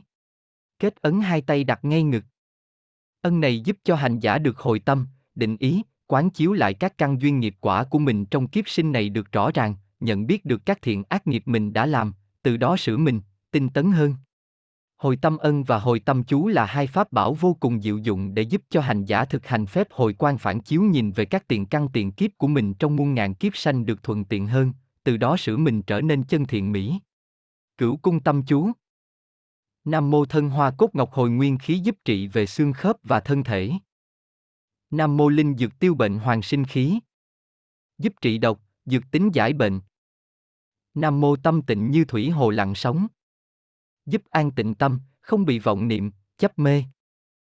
Nam mô tâm thức an lạc như thiên hỷ, giúp an lạc, vui vẻ, không buồn phiền. Nam mô tâm thân vô nhiễm tự thanh phong, giúp giải trừ trược khí, thanh tịnh thân tâm. Nam mô chư linh an nhàn cư tịnh thổ, giúp các vong linh và bản thân hành giả an tịnh. Nam mô chân hỏa tiêu trừ oan nghiệt chướng, giúp tiêu trừ ác nghiệt, buồn ngãi. Nam mô lôi âm ứng hiệp phá vô minh, giúp sáng suốt, minh mẫn, trừ vô minh chấp mê. Nam mô hư không hiệp nhập vô nhất vật, giúp các pháp, vòng linh trở về với hư không. Lôi âm khai tâm chú lôi âm cung, lôi điển kim quang chiếu địa hoàng âm ba vang vọng khắp không gian, khai thiên định lối đường quy hiệp tâm đức nguyện lòng hồi bổn nguyên chú, khởi tâm khai tùng đạo pháp lôi âm pháp vũ cứu u hồn âm vang dẫn nẻo hồi thiên mẫu cung ngọc quần linh hội chí tôn. Một khởi nguyên vũ trụ khi ánh sáng đạo quang phát khởi, chiếu sáng khắp các cõi hạ giới. Hai, âm thanh vi diệu ấy vang dội khắp cả không gian bao la trong cõi vũ trụ này, đó là tiếng âm khai mở các cõi giới trong vũ trụ. Ba, âm ba ấy vốn dĩ từ xa xưa là tiếng sấm khai thiên lập địa, tạo nên đường tương thông, dẫn lối cho chúng sinh tam giới về với đạo. Bốn, chúng sinh nhờ vào tiếng sấm ấy phá màn vô minh, hành giả nguyện hồi hướng về điều thiện lương, chân chánh mà trở về với thầy mẫu là gốc của mình. Năm, một lời chú khi đã phát ra tất nhiên đó như là một tiếng sấm của lôi âm cung, làm cho thân tâm hành giả an tịnh hướng về đạo pháp, tự nương tự chánh đạo, gìn giữ chân pháp tu hành. Sáu, khi tâm thức khai mở, phá đi màn vô minh u tối, cũng giống như là thân tâm hành giả được đắm mình trong trận mưa diệu kỳ để rửa sạch những nhơ bận trần tục, đó chính là sự cứu rỗi cho những chân hồn ô trượt. Lời chú như tiếng sấm lôi âm, có diệu dụng giúp thức tỉnh các u hồn nơi âm giới hồi đầu hướng thiện mà tự mình cứu rỗi lấy mình, giải thoát. Bảy, nhờ âm thanh diệu huyền mà chư linh, chư chúng sanh đều hồi hướng về với thầy mẫu thiên liên nơi cõi vô hình. Tám, nơi ngọc hư cung, chư linh được hội hiệp, diện kiến thầy mẫu, ân đức đó chẳng gì hạnh phúc bằng, ấy chính là hạnh phúc chân thật đó vậy. Đối với hành giả tu đạo, minh tâm kiến tánh chính là được diện kiến với đấng chí tôn, điểm sáng linh quang của đạo trong mỗi hành giả đó vậy. Chân hỏa tiêu tai chú thánh hỏa cung, chân tâm định lối dẫn đường tu hỏa tánh phàm phu, khá diệt trừ tiêu tán oan khiên bồi gốc đạo tai nguy bi khổ, luyện công phu chú trì tâm niệm gieo linh dược thánh cốc, trọn duyên ác bội thu hỏa luyện tu nhân nên thượng phẩm cung thiên Phật xứ ngự thiên thu. Một người đã lựa chọn con đường tu hành để bước đi trong cuộc đời thì phải để cái tâm trong sạch, thiện lành, chân thật dẫn dắt mình để không bị lầm đường lạc lối. Hai, trên con đường đầy những gian khổ thử thách thì những tánh không tốt, phàm tục hay nóng giận, sân hận của con người bình thường phải được diệt trừ sạch sẽ. Ba, trải qua nhiều thử thách, khổ đau chính là lúc hành giả trả nợ dần, cũng là đang vun bồi cho căn lành của mình với đạo ngày thêm tốt đẹp. Bốn, qua những tai nạn, nguy khốn, hành giả được rèn luyện thêm công phu nhẫn nại, càng thêm vững tâm vững chí trên bước đường tu luyện. Năm, khi đọc câu chú giúp tiêu trừ sân hận, hành giả không còn gây thêm ác nghiệp, điều đó có nghĩa là lánh giữ, là gieo trong lòng mình hạt thánh cốc đạo đức, gieo linh dược tiêu trừ bệnh sân hận. Sáu, thánh cốc này chính là những duyên lành với đạo pháp, nếu biết vun bồi ngày thêm phát triển thì nhất định hạt giống sẽ nảy mầm, đâm chồi nảy lộc, đơm hoa kết quả vẹn toàn. Bảy, người tu nhất định phải bước qua những khó khăn thử thách, như lửa thử vàng, gian nan thử lòng hành giả. Vượt qua được những khó khăn ấy thì hành giả sẽ ngày thêm tinh tấn, nâng cao phẩm giá của mình thêm cao trọng, trọn lành. Tám, khi đã trở nên trọn lành, cảnh thiên, xứ Phật là nơi cư ngụ thích hợp cho hành giả ấy, đó gọi là đạt đạo đó vậy. Chung quy bài chú này nhắc nhở chúng ta phải kiên trì nhẫn nại, bền tâm vững chí, rèn luyện tâm tánh cho trọn lành, không để lửa lòng thiêu đốt tánh thiên lương. Kim cương ngọc hoa chú hoa sơn cung. Kim thời chẳng luyến chốn phồn hoa. Cương trực ôn nhu vẹn chữ hòa. Ngọc quý ẩn mình nơi cõi tịnh. Hoa sen tươi thắm dựng thiên tòa. Chú trì tương đắc tâm sanh tướng. Hoa phát thanh hương tứ khổ xa. Sơn cốc luyện đan năng độ chúng. Cung thiền rạng rỡ trổ liên hoa. Một, người hành giả chẳng màng danh lợi giữa chốn phồn hoa náo nhiệt đời thường. Hai, hành giả sống cương trực, chính nghĩa, luôn theo bản tánh thiện lương, hòa mình cùng thiên nhiên trời đất, dung hòa vạn sự âm dương. Ba, xưa nay bậc thánh nhân vốn dĩ chẳng màng danh lợi, luôn ẩn mình giữa cuộc đời, không cần phải phô trương thanh thế. An nhàn, thanh tịnh và ung dung tự tại, người hành giả giữ được những điều ấy thì tự khắc tinh thần tinh tấn, phát triển trên con đường thiên liêng hàng sống. Bốn, thân tâm thanh tịnh, khi ấy những hoa sen nở rộ nơi thân tâm cao thượng, thuần khiết, đó là nhân lành đã được gieo trồng chờ ngày thành đạo. Năm, hành giả trì tụng và thấu hiểu được đạo lý trong bài chú thì sẽ có một tâm hồn thanh tịnh, thuần khiết, từ sự trong sáng thiện lành ấy mà phát sanh ra hình tướng, dung mạo bên ngoài, sẽ có thân hình đẹp để đáng yêu dễ mến với xung quanh. Sáu, hương đạo đức từ tâm chân thành, thánh thiện là sự giác ngộ của hành giả với thế tục trần tình, cho nên hành giả cũng sẽ chẳng còn vướng bận trong vòng tứ khổ nữa, xa lìa tứ khổ. Bảy, hành giả ở những nơi thâm sơn cùng cốc, luyện thuốc, bào chế linh dược để giúp người giúp đời. Mỗi hành giả là một tiểu vũ trụ, tất nhiên trong thế giới riêng của thân tâm mình, hành giả phải thường xuyên đối mặt với những đau khổ, những nỗi cô đơn, những cám dỗ trên con đường tu đạo, cũng như giữa sơn cốc u tối, vẫn luôn luyện đan. Đan ở đây chính là đan tâm, là tấm lòng chân thật, dụng tâm chân thật để đối xử với đời, với người, đó chính là đề mục đầu tiên của sự tu hành một hành giả cần trải nghiệm và luôn gìn giữ. Tám, khi chân tâm đã vững vàng, tinh thần phát triển, thân hành giả cũng như đền thờ thiên liêng đầy hương hoa đạo đức ngày một tươi tốt rạng rỡ hơn. Nơi cửa thiền có thêm những bậc thánh hiền, cũng như những đóa sen tươi thắm nở rộ khắp nơi. Thủy âm sám pháp chú tịnh thủy cung. Thủy hồ tĩnh lặng tự thanh tâm. Âm sắc an nhiên ấy thủy cầm. Sám hối nghiệp duyên dòng thác lạc. Pháp âm vang vọng khắp thiền lâm. Chú trì nhất niệm liên hoa khởi. Tịnh đắc huyền linh vượt cõi âm. Thủy tính nhu cương tùy ngộ trí. Cung vàng điện ngọc đón từ tâm. Một, mặt hồ tĩnh lặng không gợn chút sóng, tinh khiết thanh tịnh ấy giống như tâm hành giả, tịnh lặng như nhiên trước mọi sự rung động thế tục. Hai, an nhiên chính là thanh âm vi diệu nhất của đất trời, bởi lẽ những sự rung động tâm thức giữa tâm cảm tâm được đánh thức.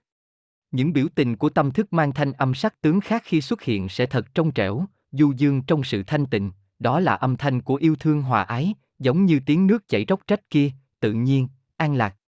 Ba, sám hối nghiệp duyên xuất phát từ ý niệm và biến thành hành động cụ thể về việc thay đổi những hành tạng trong cuộc sống của mình để ngày càng trở nên tốt đẹp hơn, từ bỏ những nghiệp bất thiện.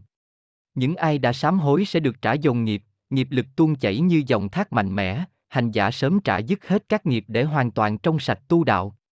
Bốn, âm thanh của yêu thương, của hối lỗi, của sầu khổ bi ai đã được giải thoát là những giai điệu vi diệu vô cùng, nó chấn động, vang dội khắp cả tiểu vũ trụ và lan truyền cả sang đại vũ trụ quanh nó, từ bản thân hành giả đến cả những gì tiếp xúc với hành giả ấy để cùng nhau rung động và đánh thức tánh linh trong bản thể mỗi người, mỗi vật.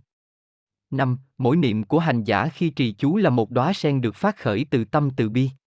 Sáu, tất cả những chư âm linh, bao gồm cả thần thức của hành giả, khi trì chú giữ được sự an tịnh thì tức thì siêu vượt cõi âm giới, vượt thoát khỏi nơi hỗn tạp ô trượt. Bảy, tâm tịnh như thủy, ngộ tính của hành giả hiểu được lẽ vô thường của vạn vật, cũng như dòng nước khi thì dịu dàng êm đềm, khi thì mãnh liệt, tùy hoàn cảnh mà ứng phó sao cho hài hòa nhất. Tám, khi thân tâm an tịnh, thân hành giả như đền thờ thiên liêng, lúc ấy cả ba thể xác, trí não tinh thần và linh hồn đều hòa vào nhau. Nơi cung thiên, chào đón hành giả đạt đạo, chứng đắc từ bi tâm. Địa linh an thổ chú địa linh cung. Địa tác phàm thân thiên tác linh linh căn cảm ứng gắn công gìn. An nhiên lạc thú vui mùi đạo. Thổ tịnh hồi tâm đạo khả minh chú niệm thân an thần khí hiệp. Địa hoàng thông đặng vạn chư linh linh quang dẫn lối miền an lạc. Cung ngọc thanh tâm kiến chí linh. Một, thân xác hữu hình thì do cha mẹ nơi mặt thế gian cùng các vật hữu hình nuôi dưỡng. Còn phần linh hồn trong sạch trọn lành thì do Đức Thượng Đế Chiết Linh tạo thành. Hai, chính vì có một phần linh do Đức Chí Tôn chiết ra đó mà con người có phần linh tính, có thể cảm ứng được với vạn vật vạn linh quanh mình. Phải biết gìn giữ sao cho ánh sáng ấy luôn là ngọn đuốc để soi đường chúng ta tổng cuộc sống này, đừng để những thói hư tật xấu phàm tục làm mờ mắt trí tuệ của ta mà không thấy ánh sáng thiêng liêng ấy. ba. Thông dong tự tại trong niềm vui của đạo Pháp. Khi đã cảm thông linh ứng và thông suốt được giá trị tồn tại của vạn vật vạn linh cũng đều như ta. bốn. Thổ ở đây ý chỉ về thân xác hữu hình này, thân đã tịnh, tâm đã tịnh thì có thể minh tâm kiến tánh, có thể ngộ được lẽ đạo trong trời đất. năm. Một câu chú khi niệm lên, thần, khí, thân đều hợp nhất. Cả tam bảo của hành giả đã hợp nhất trong ánh sáng đạo Pháp trọn vẹn trọn lành. sáu. Tam bảo hiệp nhất rồi thì từ cõi đại hoàng này cũng có thể thông hiệp đặng toàn thể chư linh tổng khắp cả vũ trụ vì có cùng sự rung động của tình yêu hương hòa ái. bảy. Nương theo ánh sáng thiên liêng của tánh linh dẫn dắt về miền an lạc, nơi nguồn gốc của vạn linh phát xuất ra khắp vũ trụ này, đó chính là Đức Chí Tôn đó vậy. tám. Nơi Ngọc Hư Cung, chân hồn thanh khiết trong sạch trọn lành có thể diện kiến đấng cha lành là Đức Chí Tôn, còn được gọi là đấng chí linh của vạn vật vạn linh. Tâm thức an lạc chú thiên hỷ cung. Tâm thân lạc lối chốn quần sinh thức tỉnh hồi tâm chẳng lụy tình an định thần tinh hòa hiệp khí lạc hồn hồi hướng hiệp nguyên linh chú trì niệm đắc hồi thiên các thiên hạt treo mừng đặng tiếp nghinh hỷ lạc giao tình nơi cội đạo cung triều hòa ái tịnh năm kinh. Một, mỗi con người chúng ta đều đang tỏa sống chung đụng với quần sinh, với đau khổ bi ai, đó chính là sự lạc lối, chơi vơi giữa dòng đời khắc nghiệt. Hai, khi đã thức tỉnh, hồi tâm thì ta chẳng phải chịu chung đau khổ của cộng sinh giữa đời thường thế tục, chẳng phải đau vì thấy chúng sanh quanh ta đau nữa, bởi lẽ điều đó là sự bi lụy. ba. bốn. Khi đã để cho tâm, thân, thần, khí được hòa hợp thì cảm giác lạc lõng, chơi vơi trơ trọi, tội lỗi, đau khổ cũng không còn nữa. Lúc bấy giờ tâm thức hành giả sẽ hướng về nguồn cội của mình. năm. Hành giả niệm chú này, tịnh tâm thần khí thì có thể quay về thiên cát, nơi cung xưa của mình đã xuất phát từ đấy để đến với thế gian này. sáu. Khi về đến cung xưa thì có hạt thiên vui mừng chào đó. bảy. Cội đạo, chính là Thầy, là Đức Chí Tôn cùng Đức Phật Mẫu, là nguồn ốc vạn vật. Nơi ấy cũng là nơi mà ta tìm thấy nhau trong tình yêu thương, hòa ái và an lạc. tám. Có thể hiểu thiên cát, Ngọc Hư Cung, nơi Đức Chí Tôn ngự triều với chư vị thiên liêng cao trọng. Triều nghi nơi đây không nghiêm ngặt bởi pháp luật, không phân biệt đẳng cấp áo mão, mà nơi đây thanh tịnh uy nghiêm trong sự hòa ái, cùng nhau cảm ứng theo một nhịp yêu thương, tịnh lặng để cùng ngâm bài kinh an lạc của vũ trụ bao la vô cùng tận. Bản thân mỗi hành giả, thân xác này chính là cung điện, là đền thờ uy nghiêm của Đức Chí Tôn, chính là phần linh hồn của ta, còn bản thân ta chính là quần thần trong cung điện ấy, tất cả đều hòa chung một nhịp yêu thương cùng ngâm bài kinh an lạc của vũ trụ bao la vô cùng tận. Linh dược hồi sinh chú dược trì cung. Linh quang rạng rỡ chiếu thiền môn, dược tính hoàng lương cứu tội hồn, hồi hướng tam quy cùng ngũ giới, sinh tồn trọn đạo giữa càn khôn, chú trị diệu pháp trường sinh đắc dược phát uy linh trường nghiệt oan trì niệm chú kinh cầu diệu lý. Cung thiền hành giả ngộ chân ngôn. Một, ánh sáng linh thiêng, đạo đức, ánh sáng của tình yêu thương nhiệm màu mang đầy đủ sự trọn lành chân thật đã chiếu sáng rực rỡ nơi cửa thiền. Hai, ánh sáng yêu thương ấy có đầy đủ uy lực dũng mãnh, là dược tính khiến cho những bệnh tật tổng tâm trí như tham sân si, đố kỵ, oán hận, muốn gây tội lỗi đều được tiêu trừ, khiến cho tâm trí được hoàn lương trở nên thiện lành thánh thiện, đó chính là sự cứu rỗi của các linh hồn sa đọa. ba. Khi một chân hồn đã hoàn lương, trở về quy y tam bảo và ngũ giới cấm. bốn. Khi đã quy y trọn vẹn tam ma quy ngũ giới, lúc bấy giờ sự sinh tồn của một chân hồn nơi vũ trụ này dù rằng còn mang nơi mình thân xác hữu hình hữu hoại, dù đã rời bỏ thân xác để trở về với cõi vĩnh hằng thì đều sinh tồn trọn vẹn đúng với giá trị tồn tại của mình một cách thuận tự nhiên, thuận theo lẽ đạo của trời đất. năm. Người trì chú này, vì sống hợp lẽ đạo nên tinh thần sảng khoái, tươi vui, hòa nhã thì sẽ đắc được phép trường sinh giữa đời, hay khi rời khỏi thân xác này trở thành một anh linh tiêu diêu thông dong tự tại. sáu. Khi tâm thân đã ngộ được lời bài chú, thực hành được sự hối cải hoàn lương, khi ấy mọi oán nghiệp được tiêu trừ, biến đổi chuyển duyên giải nghiệp theo nhiều hướng khác nhau. bảy. Những hành giả tu đạo, khi trì niệm một bài kinh, chú gì thì cũng lấy mục tiêu là giác ngộ lý đạo trong ấy chứ không chỉ đơn giản là niệm cho có, đọc theo thói quen mà thôi. tám. Để tâm tịnh lặng trong khi thiền tịnh, việc suy ngẫm sẽ thực sự hữu ích và hành giả tu đạo sẽ có thể ngộ đê năm ước những chân lý ẩn tàng tổng các bài kinh chú, còn gọi là chân ngôn. Tâm thân thanh tịnh chú thanh phong cung. Tâm thành cảm ứng với trời xanh. Thân thiết vạn linh khắp cội nhành. thanh tục tùy duyên hòa vạn chúng. Tịnh thần, hành giả hiệp quần sanh. Chú trì luyện đắc thân vô nhiễm. Thanh đạo thiền tâm phủi lợi danh. Phong tiết hiền nhân gìn trọn giới. Cung thiên hành giả hội căn lành. Một người sống ở đời có tâm chân thành, tốt đại thì lòng thành ấy cảm ứng được với trời đất. Hai, người ấy có sự hòa đồng nhân ái, thân thiết với cả vạn linh và chí linh, vạn loại sinh tồn từ thấp kém đến cao trọng. Ba, tùy vào mối duyên với thiện lành, ác trượt, xấu, tốt, hay dở cũng đều có cách ứng xử sao cho hợp lẽ đạo mà đem ánh sáng yêu thương đến mọi người. Bốn, khi tinh thần của người ấy đã tịnh lặng, thanh tịnh hoàn toàn thì lúc ấy sẽ thấu hiểu, thông tri vạn vật vạn linh, thấu triệt thiên địa, hòa hiệp xem ta như vạn vật, vạn vật như ta. Năm, người trì luyện chú này, tất nhiên là người luyện tâm, thân mình được thanh tịnh, hòa hiệp với vạn vật vạn linh thì chẳng còn sợ nhiễm trần, chẳng sợ cám dỗ, chẳng nhiễm bụi trần. Bệnh tật, ma chướng, tà pháp đều không xâm hại được. Sáu, con đường trở về với nguồn cội của mình thanh nhẹ vô cùng, cho nên tâm đã hiệp với vô sắc tướng, mọi công danh lợi lộc ràng buộc của thế tục đều là phù du, cứ thông dong, tiêu diêu tự tại giữa đời mà mỉm cười với thế tục.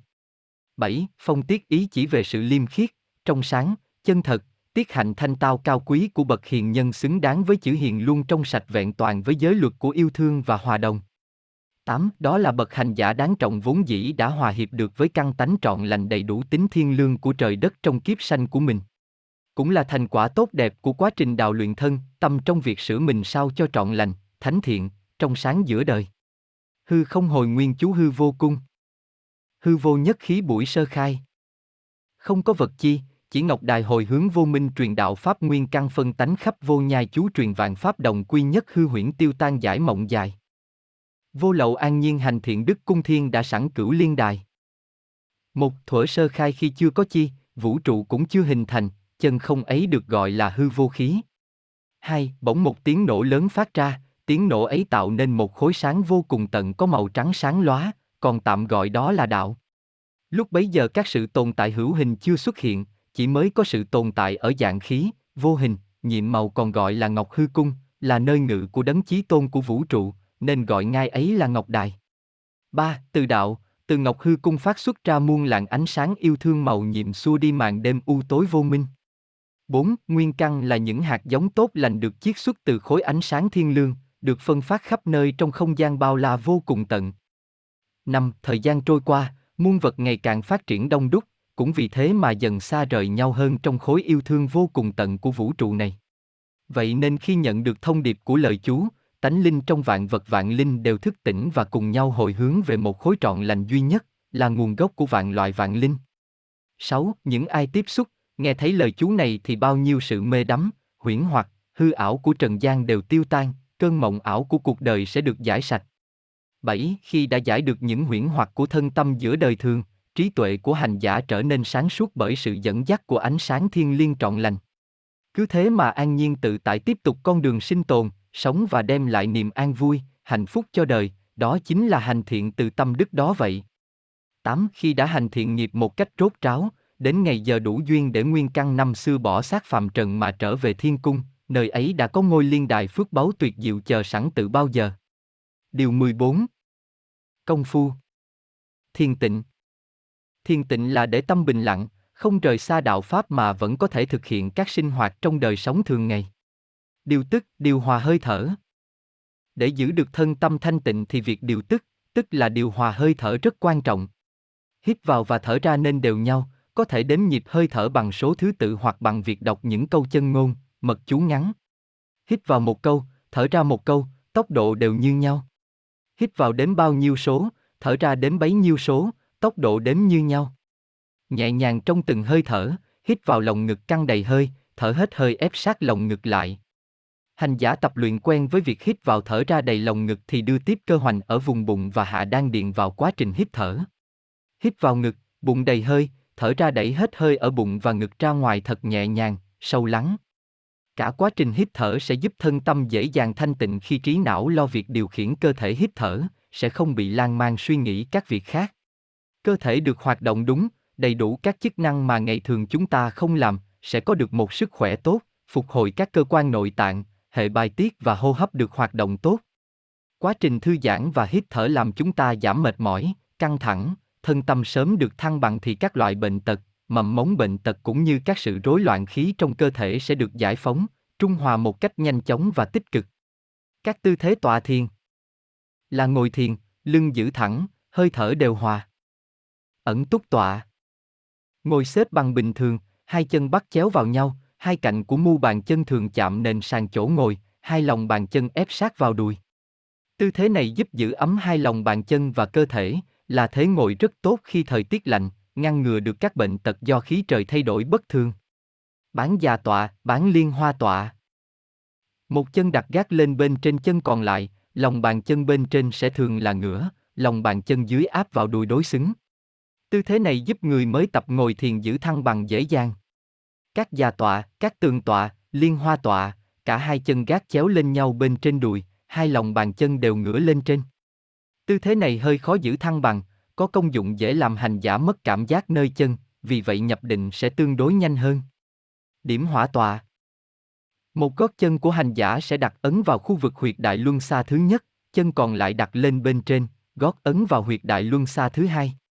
Tư thế này tác động một lực mang năng lượng, hơi ấm vào hai đại huyệt luân xa nên kích thích quá trình hấp thu năng lượng tích cực và chuyển hóa dòng năng lượng trong cơ lưu chuyển mạnh, điều hòa khí huyết trị bệnh rất tốt. Tĩnh túc tọa.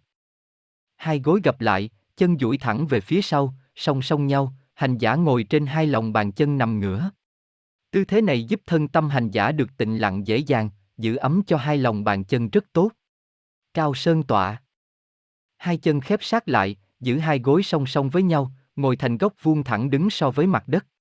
Hai bàn chân duỗi ra hai bên vuông góc với chân và thân, lòng bàn chân hướng về phía sau. Tư thế này giúp thân thể dẻo dai, rèn luyện tinh thần, ý chí mạnh mẽ trước các sự diễn ra quanh mình vẫn không hề bị lay động. Thủ ấn. Có thể sử dụng các thủ ấn của hai tay kết hợp với các tư thế ngồi như sau. Thiền định ấn. Hai tay đặt lên nhau, hai ngón tay cái chạm nhau tạo thành hình trái đào, tam giác. Hai tay kết ấn đặt ngay lòng của mình, trên chân và phần đan điền. Ấn này giúp thân tâm dễ dàng an tịnh, tạo một thế ngồi vững chắc cho hành giả thực hiện công phu. Pháp giới ấn, kết giới ấn. Hai tay bắt đan chéo vào nhau, hai ngón tay cái chạm nhau tạo thành hình quả đào, tam giác. Hai tay kết ấn đặt ngay lòng của mình, trên chân và đan điền. Ấn này giúp tạo nên một trường năng lượng mạnh mẽ xung quanh hành giả, bảo vệ hành giả trước các sự tác động của các dòng khí tiêu cực. Ngoài ra ấn này còn giúp điều hòa khí trong việc trị bệnh, thanh lọc khí độc trong cơ thể rất tốt. Hoàn hảo ấn. Hai tay đặt ngửa ở hai đầu gối, để tay thả lỏng, thư giãn hoàn toàn.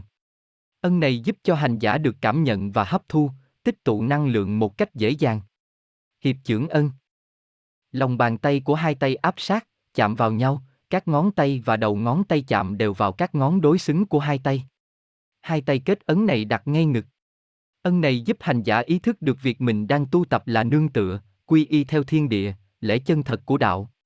Xúc địa ân, giáng ma ân. Đầu của một hoặc nhiều ngón tay, hay cả bàn tay đặt tiếp xúc với mặt đất. Ân này giúp tạo nên một pháp giới xung quanh, bảo vệ hành giả trước các dòng khí tiêu cực, trước những ma chướng, tà quái muốn xung nhập tấn công hành giả. Trí huệ ân, huệ kiếm ân. Ngón trỏ của tay trái duỗi thẳng ra, các ngón tay khác co lại vào lòng bàn tay trái, ngón cái của tay phải ấn vào đầu ngón trỏ tay trái, bóng ngón còn lại của tay phải ông bao bọc lấy phần thân của ngón trỏ tay trái. Kết ấn hai tay đặt ngay ngực. Ân này giúp cho hành giả được sáng suốt, quang minh, có đầy đủ trí tuệ để nhận biết được các sự vật, việc quanh mình theo nhiều hướng tích cực, tiêu cực khác nhau. Liên hoa ấn. Hai tay chắp vào nhau theo thế hiệp chưởng, sau đó mở hai tay ra một góc khoảng bảy mươi độ ở khớp hai lòng bàn tay, các ngón để tự nhiên xuề đều nhẹ nhàng. Kết ấn hai tay đặt ngay ngực. Ân này giúp cho hành giả khai mở lòng từ bi, tâm tình thanh tịnh như đóa sen hàm tiếu giữa đời. Thí nguyện ấn. Một bàn tay, lòng bàn tay đặt ngửa, các ngón tay khép lại với nhau một cách tự nhiên, nhẹ nhàng. Tay bắt ấn duỗi thẳng theo thân hoặc hơi nghiêng đưa về phía trước một góc khoảng một trăm hai mươi độ. Ân này thể hiện tinh thần hòa ái, sẵn sàng tiếp nhận nỗi đau của chúng sinh, phụng sự chúng sinh, kêu gọi chúng sinh đến với hành giả để được an lạc. Vô úy ấn. Một bàn tay, lòng bàn tay đặt ngửa, các ngón tay khép lại với nhau một cách tự nhiên, nhẹ nhàng. tay bắt ấn đưa lên tầm ngang ngực, hoặc vai, lòng bàn tay thẳng đứng hướng về phía trước. Ấn này thể hiện sự uy nghiêm của hành giả, tạo nên pháp giới bảo vệ hành giả đối diện trước những ma chướng đều không hề lo sợ, bản lĩnh ấy trước ngọn núi lở cũng chẳng hề biến sắc. Với đối phương, ấn này giúp họ được an tâm, không còn sợ hãi trước đau khổ, lo sợ, vọng động. Kim Cang ấn, Âm Dương ấn, Phẫn nộ ấn. Đầu ngón tay cái của một tay trái ấn vào điểm gốc của ngón áp út tay đó, thuộc cung tí trên lòng bàn tay. Bốn ngón còn lại của bàn tay nắm lại bao bọc lấy ngón cái bên trong, tạo thành hình nắm tay. Bàn tay bắt ấn đặt ngang vai, hoặc ngang ngực. Ấn này biểu hiện sự phẫn nộ của người bảo vệ chánh pháp trước cường quyền, tà quái. Dũng cảm ấn, Linh điệu ấn. Các ngón tay ở hai lòng bàn tay xuề ra, hai ngón tay cái gác chéo móc vào nhau, hai lòng bàn tay cũng gác chéo vào nhau ở cùng tay tạo nên hình đôi cánh chim, lòng bàn tay hướng về phía hành giả. Hai tay kết ấn đặt áp sát vào ngực hoặc phía trước ngực của hành giả. Ấn này giúp tăng cường sự dũng cảm, dám đối diện với hiểm nguy, thử thách, tiêu trừ tà tính. Bát quái ân, Truyền khí ân. Các ngón tay ở hai bàn tay xuề ra, hai ngón tay cái gác chéo vào nhau tạo thành hình chữ thập tượng trưng cho hai khí âm dương kết hợp với nhau tạo nên bát quái là tám ngón tay xuề đều hai bên. Hai tay kết ấn phía trước ngực, lòng bàn tay hướng về phía trước. Ấn này giúp hành giả truyền khí lực trực tiếp, hoặc truyền khí từ xa vào đối tượng cần truyền khí. Điều mười lăm. Tịnh tam nghiệp. Tam nghiệp là thân, khẩu, ý. Ở mỗi nghiệp này sẽ đều có hai khía cạnh là thiện nghiệp, nghiệp lành và ác nghiệp, nghiệp dữ. Mỗi loại thiện ác nghiệp lại được cấu thành từ các yếu tố, tự thân, gia đình, xã hội. Trong đó gia đình và xã hội được xem là những nghiệp mang tính chịu ảnh hưởng chung, hoặc bị tác động nên gọi là cộng nghiệp. Tịnh tam nghiệp là làm cho các nghiệp dữ được tiêu trừ, chuyển hóa nghiệp duyên bằng cách không gây thêm nghiệp dữ, thường làm các nghiệp lành, để thân khẩu ý đều hướng về chân thiện mỹ. Cụ thể những việc có thể gieo thêm thiện nghiệp. Thấy người buồn phiền, đau khổ, phiền não liền khởi tâm chia sẻ, nói lời chân thật, an ủi đem lại sự thư giãn, an vui cho người ấy là thiện nghiệp. Thấy điều gì tốt đẹp, kinh, sách, lời hay ý đẹp, hình ảnh vui tươi, thông tin hữu ích liền khởi tâm chia sẻ, đem những điều ấy đến với mọi người bằng cách in ấn, đăng tải thông tin. Chỉ cần có một người xem qua, lòng họ khởi lên tâm niệm an lạc, học hỏi được điều hay lẽ phải, tự muốn thay đổi mình dù ít dù nhiều cũng là có sự hướng thiện, như vậy cũng là gieo hạt giống thiện lành. Đi đâu đó nhìn thấy những sinh vật như chó, mèo, chuột, gián, kiến, cho đến cây cối bị chết nằm trên đường liền khởi tâm cầu nguyện cho chân hồn sinh vật ấy được thanh tịnh, mau chóng siêu thoát, tự nhiên đó cũng là thiện nghiệp đáng quý. Nếu có thể thì nên dừng xe lại đem xác của sinh vật ấy vào lề, hoặc đặt nơi nào ít người để ý, hay là đem chôn thì thiện nghiệp ấy chẳng thể nghĩ bàn. Ngay cả các món đồ vật ta thấy trên đường, nếu có thể còn dung được, thì nên đem về giặt sạch, tự mình dùng hoặc chờ ai có duyên cần dùng đến thì tặng cho người ấy, đó cũng là thiện nghiệp đáng quý về hành tiết kiệm, trân quý vật chất. Nếu là vật đã chẳng thể sử dụng được, là rác, thì nên nhặt lấy đưa vào nơi chứa rác, làm sạch sẽ đường đi khiến người qua lại vui vẻ thoải mái, cũng là việc thiện đáng làm. Nếu ra đường, nhìn thấy những đinh nhọn, chông gai, mảnh chai, đá sỏi giữa đường, có thể gây nguy hiểm cho người qua lại, hoặc gây nên sự bất lợi cho người giao thông, liền khởi tâm đem những vật ấy vào lề, hoặc đặt vào nơi để rác, đem lại sự an toàn cho người qua lại, như thế là thiện nghiệp đáng quý bởi biết lo lắng cho tha nhân, có lòng vị tha, người như vậy, rất hiếm có giữa đời. Nhìn thấy đường xá đi lại khó khăn, có ổ gà lỗ chỗ, hoặc đường, cầu qua lại bị hư hại, liền khởi tâm tìm cách sửa chữa, tự thân mình sửa hoặc đi tìm người phụ giúp, quyên góp để làm cho đường, cầu ấy được trở nên lành lặn, tốt đẹp, người qua lại thuận tiện dễ dàng, như thế là thiện nghiệp đáng quý. Nhìn thấy người muốn sát hại sinh vật, muốn bắt nhốt, giam hãm sinh vật, liền khởi tâm nói vài lời chân thật, cho họ biết nhân duyên nghiệp quả, thiện ác ra sao, nếu họ thay đổi, buông dao, sinh vật kia không bị sát hại thì thật là công đức chẳng thể nghĩ bàn. Nếu gặp trường hợp như thế, nhưng chẳng thể khuyên răn vì chẳng có điều kiện, hoặc tự lượng sức mình chẳng thể thuyết phục do đó là công việc, nghề nghiệp kiếm tiền của những người gây ác nghiệp ấy, thì cũng nên khởi tâm từ bi, thương xót sinh vật sắp bị sát mạng kia, cầu nguyện cho chân hồn các loại ấy được mau chóng siêu thoát, có thể buông bỏ các chấp niệm, oán hận mà tha thứ cho kẻ sát hại các sinh vật ấy. Lại cầu nguyện cho kẻ làm việc ác hành kia, sớm được hồi tâm tỉnh ngộ, buông đau thấy bờ, Đó cũng là thiện nghiệp gieo hạt giống từ tâm thiện lành vào lòng những kẻ tà tâm thiếu đạo đức vậy, công đức ấy chẳng thể nghĩ bàn. Đối với các hành giả đang trên bước đường tu học, tu hành, thực hành công phu thường nhật, mỗi một việc chi như là thiền tịnh, tụng kinh, trì chú, cầu nguyện cho chúng sinh trong khắp tam giới đều được thanh tịnh, an lạc. Lúc bấy giờ, lời kinh, lời chú nếu được những sinh vật hữu tình nghe thấy, dù có cây, sắt đá cũng đồng chung cộng hưởng năng lực thanh tịnh ấy, gieo vào lòng chúng sinh một hạt giống thiện lương, mỗi ngày một ít, về lâu về dài tự nhiên những người, vật ấy cũng đều có thể cảm ứng được điều hay lẽ phải mà hồi hướng về con đường đạo đức, làm được việc như thế, công đức chẳng thể nghĩ bàn. Khi hành giả tịnh tâm, định ý, lại khởi tâm thiện lành cầu nguyện cho chúng sinh khắp các cõi giới đều được an lạc, lúc bấy giờ từ thân tâm hành giả sẽ phóng ra một dòng năng lượng, năng lượng ấy bao trùm khắp xung quanh hành giả, bao phủ nơi hành giả thường công phu trì tụng, thanh tịnh, nguyện cầu.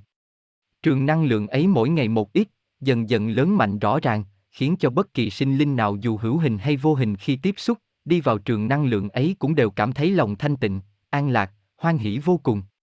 Lại nữa, công phu hàng ngày như thế, làm cho năng lực cảm ứng của hành giả càng thêm sâu sắc, mạnh mẽ, khiến cho việc cảm ứng tương thông với các chư anh linh, các sinh linh khắp nơi trong tam giới được dễ dàng thuận tiện, lời nguyện cầu thiện lành kia sẽ có mãnh lực khiến cho điều không thể trở thành có thể bởi sự thành tâm, kiên trì nhẫn nại của hành giả. Đó thực sự là công phu gieo duyên lành khắp nơi nơi, công đức vô lượng chẳng thể nghĩ bàn. Khi nghe, nhìn thấy ở đâu đó có người, vật gặp nạn, tức thì khởi tâm cầu nguyện cho mọi sự được an lành, phúc lạc, nếu có thể thì tự thân mình vận động nhân lực, tài lực của bản thân hoặc chia sẻ nhờ tha phương cùng chung tay giúp sức để giúp đỡ cho người, vật ấy được thuận duyên, tai qua nạn khỏi, cũng đều là thiện nghiệp âm chất chẳng nhìn thấy được.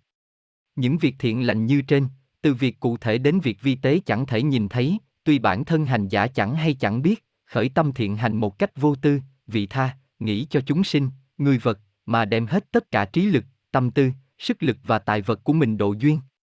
Đó là âm chất quý báu vô lượng, đời sống vật chất lẫn tâm linh của hành giả sẽ dần dần an lạc, thường tinh tấn. Khi thoát xác, chắc chắn những hành giả ấy sẽ được tam giới minh chứng về tâm đức, thiện hành của mình nơi mặt thế gian đã trải qua ở kiếp này mà tôn trọng, tự nhiên được cao thăng phẩm vị linh hồn của mình nơi cõi hằng sinh. Những việc có thể gây nên nghiệp bất thiện. Đi ra đường, nhìn thấy người đang chạy xe, hoặc xuồng, tàu bè di chuyển mà chở nhiều người, cảm thấy nặng nề quá, liền khởi tâm nghĩ rằng sao họ chở nhiều vậy, lỡ té, rớt thì sao?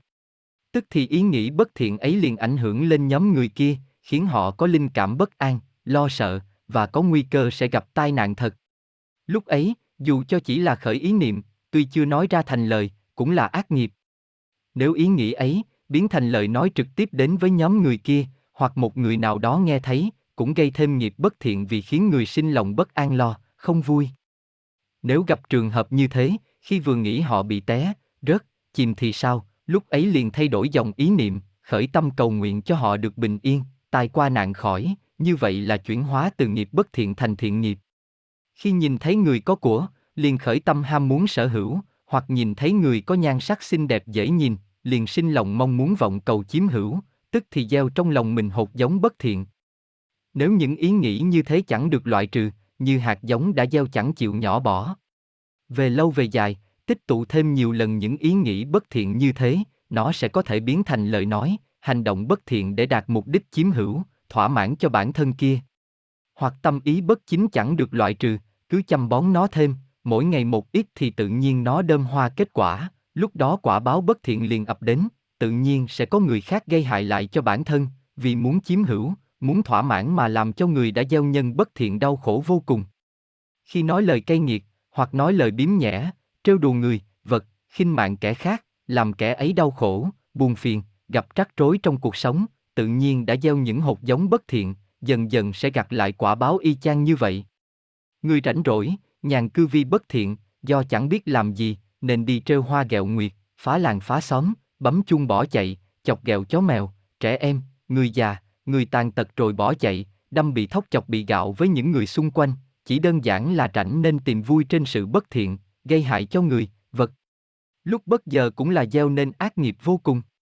Mỗi lần ra đường, dù đi bộ, hay dùng phương tiện giao thông nào cũng vậy, đều có khả năng giẫm đạp, chạy ngang qua làm chết những sinh vật nhỏ, hoặc quá nhỏ chẳng thể thấy được, những việc như thế cũng là sát nghiệp. Vì vậy, các hành giả tu tập thường ít hay di chuyển, lại có thêm phất trần, cây chổi để quét những nơi mình đi tới, những nơi mình ngồi, vừa được an toàn cho muôn sinh vật nhỏ li ti, lại được sạch sẽ thân mình khi giao tiếp giữa đời. Có những người tưởng rằng ăn chay, chẳng ăn thân mạng động vật, lại chẳng ra đường thì sẽ tránh được sát nghiệp. Thực ra mỗi bữa ăn của chúng ta, dù là ăn trường trai tinh khiết, vẫn có thể gây nên nhiều sát nghiệp với các loài thực vật.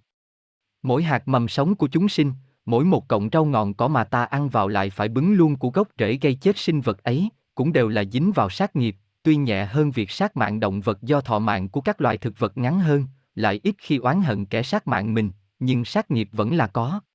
Cho nên mỗi bữa ăn, chúng ta nên cầu nguyện về sự hy sinh của các loài sinh vật ấy, nhờ có sự hy sinh đó mà ta được nuôi sống thân này mỗi ngày, đáng quý, đáng trân trọng lắm vậy, chứ không phải là bởi vì mình ăn chay không ăn mạng động vật, nên có toàn quyền sinh sát với mạng thực vật là không đúng với lẽ đạo. Đối với việc ăn thân mạng của chúng sinh là động vật, mỗi một miếng thịt ta ăn vào, đều là sát nghiệp nếu như sinh vật ấy vì miếng ăn đó mà bị sát mạng.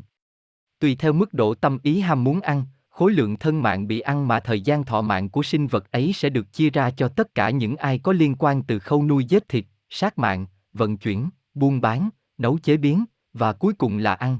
Ai càng ăn nhiều, tham muốn nhiều, xem việc đó là bình thường, không có chút thương xót thì tất nhiên nghiệp sẽ nặng hơn là những người có ăn nhưng vì không ăn thì không còn gì để ăn. Hoặc lỡ bị ăn nhầm mà tâm không có ý muốn ăn, hoặc là vì miếng ăn nuôi mạng mình mà phải ăn nhưng có để tâm thương xót và lòng biết ơn với sự hy sinh thân mạng ấy. Khi một sinh vật bị chết, do kết thúc thọ mạng, hoặc vì tai nạn mà chết, hoặc vì bệnh tật, hay là loài thú khác giết thịt, lúc ấy, người muốn ăn thân mạng kia, có thể ăn mà không gây nên sát nghiệp. Nhưng trong thân mạng sinh vật bị chết ấy, do các sợi dây cảm ứng giữa thân và thần thức là còn, nên khi ăn thân mạng đó vẫn làm cho thần thức sinh vật đó cảm thấy đau đớn, thì lúc đó ác nghiệp là có, và sự đau đớn kia có thể khiến cho sinh vật ấy sinh tâm oán hận kẻ ăn mình, làm cho mình chết không toàn thân, thì lúc đó thân tâm của người ăn cũng dính đầy trược khí, oán khí của sinh vật đó vậy. Cho nên tốt nhất vẫn là không dùng thân mạng của sinh vật để nuôi thân, vì như vậy là sống hòa mình với đạo, hợp lẽ tự nhiên trong trời đất.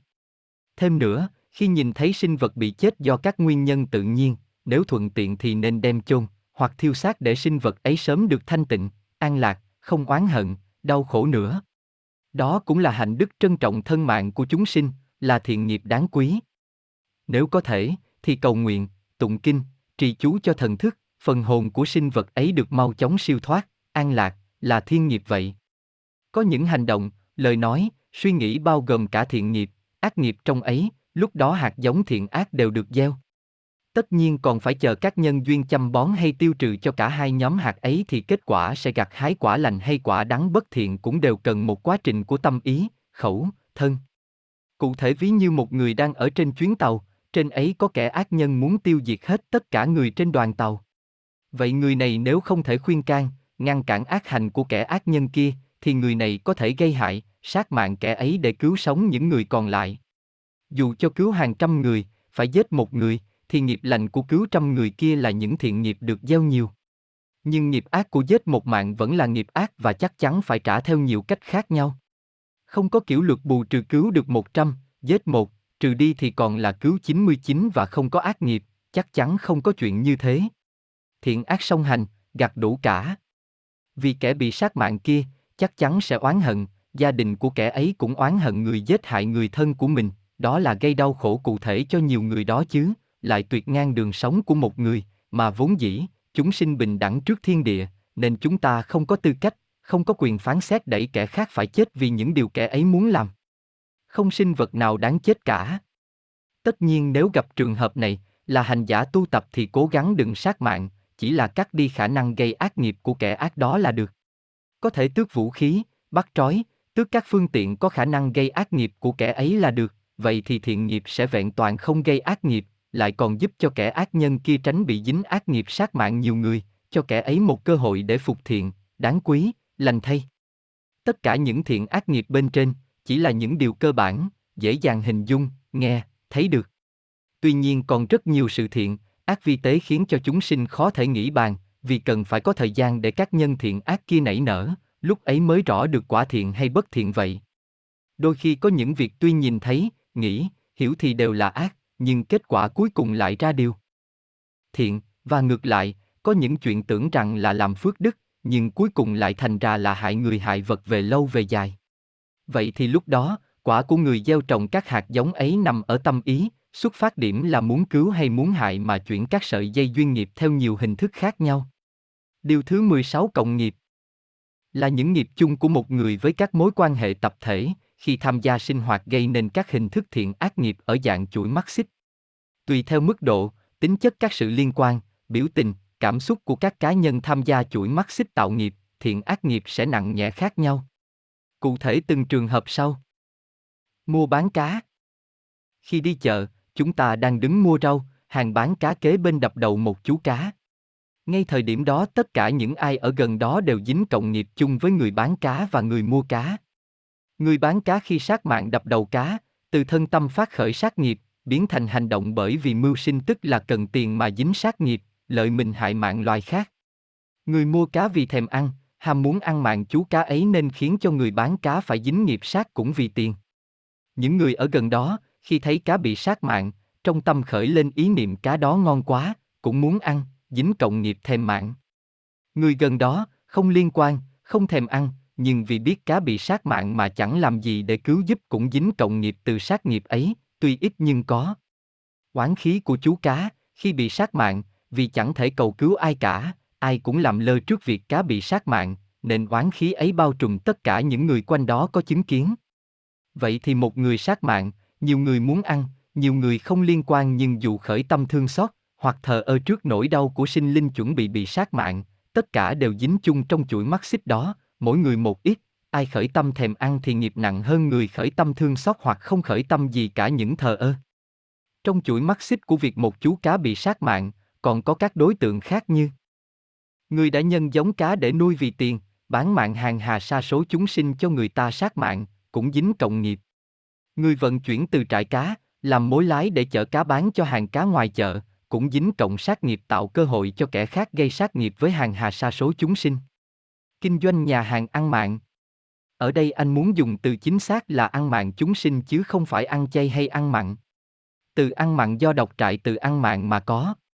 Chứ vốn dĩ chữ ăn mặn chỉ có nghĩa là ăn đồ có vị mặn nhiều mà thôi. Người khách đi ăn, có người này mà chúng sinh bị sát mạng. Người kinh doanh, tức chủ nhà hàng mạng, vì ham tiền mà sát mạng chúng sinh. Nhóm thứ ba là người làm công bao gồm bếp nấu, phục vụ, rửa chén, bưng bê, giữ xe và ngay cả đội ngũ quản lý, quảng cáo kéo khách đều dính cộng nghiệp chung. Nhóm thứ tư liên quan là đội ngũ công ty in ấn, thiết kế quảng cáo, bản hiệu, bộ nhận dạng thương hiệu, tóm lại là có liên quan đến việc xây dựng cho nhà hàng đó có khách, kinh doanh thuận tiện, cũng đều dính cộng sát nghiệp.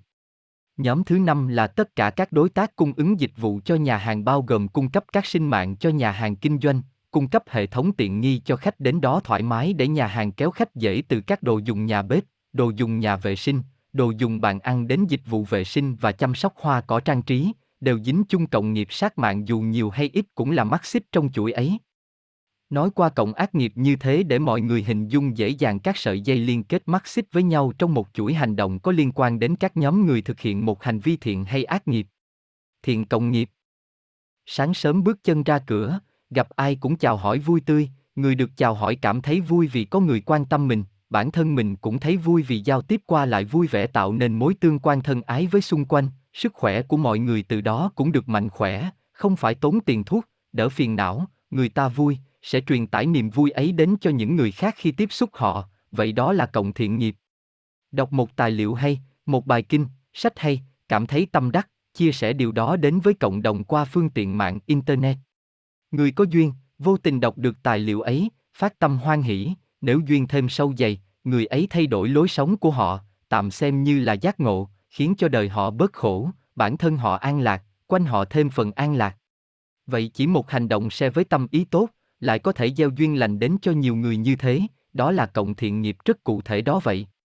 Vậy chúng ta, các hành giả đang tu tập để trở nên chân thiện mỹ cũng nên cố gắng quán chiếu tất cả các mối quan hệ của mình với xung quanh, từ người thân như vợ chồng, anh chị em, con cái, cha mẹ, đến bạn bè thân thường gặp nhau chơi chung, những nơi mình thường lui tới, công ty mình đang làm, hội nhóm mình đang sinh hoạt. quán chiếu được chuỗi mắt xích từ khi khởi nghiệp đến khi hoàn thành con đường của thiện, ác nghiệp thì tự nhiên bản thân hành giả cũng lãnh ngộ được ít nhiều tâm tình của chúng sinh trong khắp tam giới, từ đó lực chiêu cảm, cảm ứng với các sự tồn tại trong tam giới cũng dễ dàng thuận tiện hơn, xả bỏ dần những chấp niệm, chướng ngại của bản thân và xung quanh mình. Đây là bản số liệu tương đối của một môn nhân đi trên con đường cửu phẩm thiên liêng, phụng sự vạn linh cần đạt được để vào chánh vị. Đệ nhất phẩm, đạo hữu. Hướng dẫn. Đối với một hành giả mới bắt đầu tu đạo, dù bất kỳ chi nào, cung nào cũng đều ở phẩm đạo hữu, tức là một người bạn đạo giữa cuộc đời. Người này trước tiên tự thân tâm hồi hướng về chân thiện mỹ, tuy chưa thực hành được trốt tráo các giới luật, nhưng vì thấy được giá trị của đạo nên chia sẻ cho những người quanh mình, vì thế có thể hướng dẫn cho một người hoàn toàn chưa hiểu biết gì về đạo pháp hiểu được lẽ đạo do bản thân đã chứng nghiệm. Tiến dẫn.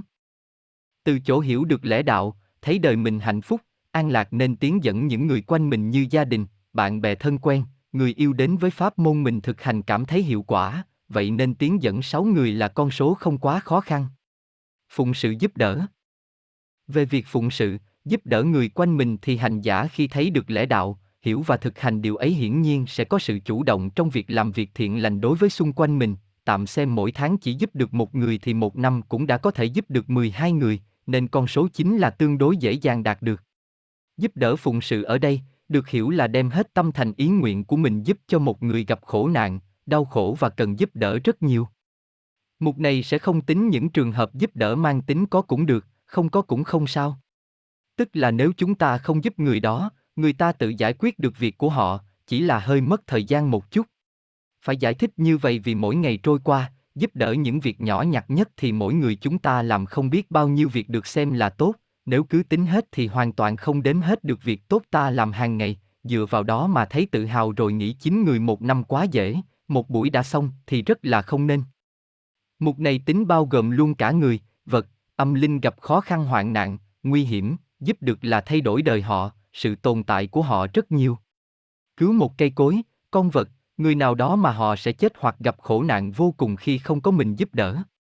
Làm cho một món đồ vật được xem là vô dụng trở nên hữu ích cho cuộc sống được tính vào mục này. Phạm vi quyền hạn, trách nhiệm, tu thân, tề gia, trị quốc bình thiên hạ. Từ chỗ tu thân cho bản thân mình, được bao nhiêu hay bấy nhiêu, bắt đầu quan tâm đến các việc trong nhà của mình, thường xuyên hồi hướng, tìm cách độ duyên cho người thân của mình, chịu trách nhiệm và quyền hạn cho gia đình mình vì mình hiểu và hành thiện nghiệp nhiều. Từ việc thiện đó gia đình mình sẽ được thiện cộng nghiệp, thiện nghiệp chung gia đình, nghiệp thiện báo an lành sẽ tương ứng với các thành viên trong nhà. Nếu ai sống cô độc một mình, thiện cộng nghiệp sẽ dồn về cho đời con cháu nếu có sau này hoặc cho kiếp sinh về sau nếu luân hồi chuyển kiếp, hoặc cộng chung cho cửu huyền thất tổ vô hình được an lạc, giảm bớt ác nghiệp. Hoặc bản thân tự nguyện kết duyên với một gia đình nào đó, độ duyên cho họ nhờ thiện cộng nghiệp với hành giả. Khi hành giả chết đi, không muốn đi đầu thai, muốn độ duyên nơi vô hình, vậy sẽ trở thành một vị chánh thần gọi là địa thần, vị này cư trú trong một ngôi nhà nào đó tùy duyên lựa chọn. Vị chánh thần này được dân gian hiểu là thần giữ cửa, thần giữ của, thần tài, thổ địa, ông táo, bà táo. Chung quy vẫn là một người bạn đạo, đạo hữu của gia đình đó, giúp trợ duyên, nhắc nhở họ hướng thiện là việc vị địa thần cần và nên làm. Sau một thời gian độ duyên, phụng sự bằng nhiều cách như báo mộng, nhắc nhở điềm báo bằng cách cho thị hiện thiện ác quả báo tức thì ví dụ như người đó vừa làm việc thất đức là nói ác làm người khác tổn thương, tức thì xui khiến cho bệnh tật ở miệng để người ta hiểu ác nghiệp khẩu đã gieo cần được sám hối, sửa đổi. Để người trong gia đình mình tin tưởng thì các sự chứng thực càng rõ ràng càng tốt như cầu nguyện điều hợp lý thì cho ứng nghiệm, quên hoặc thất lạc đồ thì nhắc nhở chỉ chỗ. Các pháp phương tiện này sẽ có những chương trình huấn luyện các vị địa thần nơi thượng giới bởi các vị thánh hoặc các vị có phẩm cao hơn phụ trách. Đệ nhị phẩm. Bắt đầu có sự phân hóa chuyên môn theo ý nguyện định hướng con đường tu tập bản thân và phụng sự vạn linh. Y đồ, nữ y đồ. Người học trò theo ngành y. Thính thiện, nữ thính thiện. Người nghe thấy điều lành thì làm theo. Đạo đồng, nữ đạo đồng. Người đệ tử học đạo giữa đời. Vì đã nghe, thấu hiểu đạo nên thực hành một cách chuyên tâm, phụng sự chuyên tâm hơn, vì thế số trường hợp hướng dẫn, tiến dẫn và phụng sự đều tăng lên đáng kể theo thời gian do đã có những chứng thực về pháp phương tiện của bản thân nên việc hành thiện nghiệp cũng được mọi người xung quanh đặt niềm tin, có chút xíu tiếng tốt danh lành nên người vật đều tự tìm đến. trách nhiệm phụng sự. Khi hành giả làm điều tốt lành với bản thân gia đình mình ổn thỏa, tự nhiên người xung quanh mến phục nên tin tưởng đặt niềm tin vào hành giả ấy. Tự nhiên giống một người tổ trưởng của một cụm dân cư nhiều ngôi nhà gần nhau, luôn sống giúp đỡ, độ duyên cho nhiều người quanh mình chứ không chỉ cho gia đình mình. Hành giả ấy khi chết đi, nếu đi đầu thai chuyển kiếp, thường sẽ sinh ra trong gia đình khá giả, sung túc đủ no đủ ấm, có khi dư của ăn của để mà giúp người quanh mình. Nếu không đầu thai chuyển kiếp, có quyền hạn trách nhiệm độ duyên, trợ duyên cho các vị địa thần và chúng sinh trong khu vực mình quản lý tùy theo ý nguyện hoặc chính khu vực nơi mình đã từng sinh sống. Tham gia các lớp học đạo do các vị thánh hoặc phẩm cao hơn thuyết giảng về các pháp phương tiện hành thiện giúp đời. Đệ tam phẩm. Sau khi bước chân vào con đường chuyên môn, đã thực hành được nhiều điều căn bản, tự thân hành giả cũng có những thành tựu nhất định tuy chưa cao sâu. Về mặt đạo đức, ở cấp hai đã thực hành tốt thì bước lên cấp ba sẽ thực hành rốt ráo về việc rèn luyện thân tâm sao cho trong sạch trọn lành, gần như trường trai giới sát giữa ngũ giới khá tốt, xứng đáng là một người ưu tú giữa đời. Y giả, nữ y giả. Người hoạt động ngành y bao gồm nghiên cứu, thực hành và chia sẻ kinh nghiệm bản thân đã có. Cư sĩ, nữ sĩ. Người có tư chất đạo đức, nghĩa khí, tài năng giữa đời, khi học đạo dần hiển lộ thiên tư. Hành thiện, nữ hành thiện. Người làm điều thiện một cách tự giác, chủ động không cần đợi người khác nhắc nhở, nói mới làm. Trách nhiệm quyền hạn. Vì là một người ưu tú, hiển lộ thiên tư, tự giác tự hành những điều hay lẽ phải, giúp người khốn khó qua cơn bệnh khổ cho nên người người tìm đến, nhà nhà tin theo và truyền tai nhau về đức độ, tài năng và nhiệt tình của hành giả ấy. Tiếng lành đồn xa cả vùng tương đương một quận, huyện.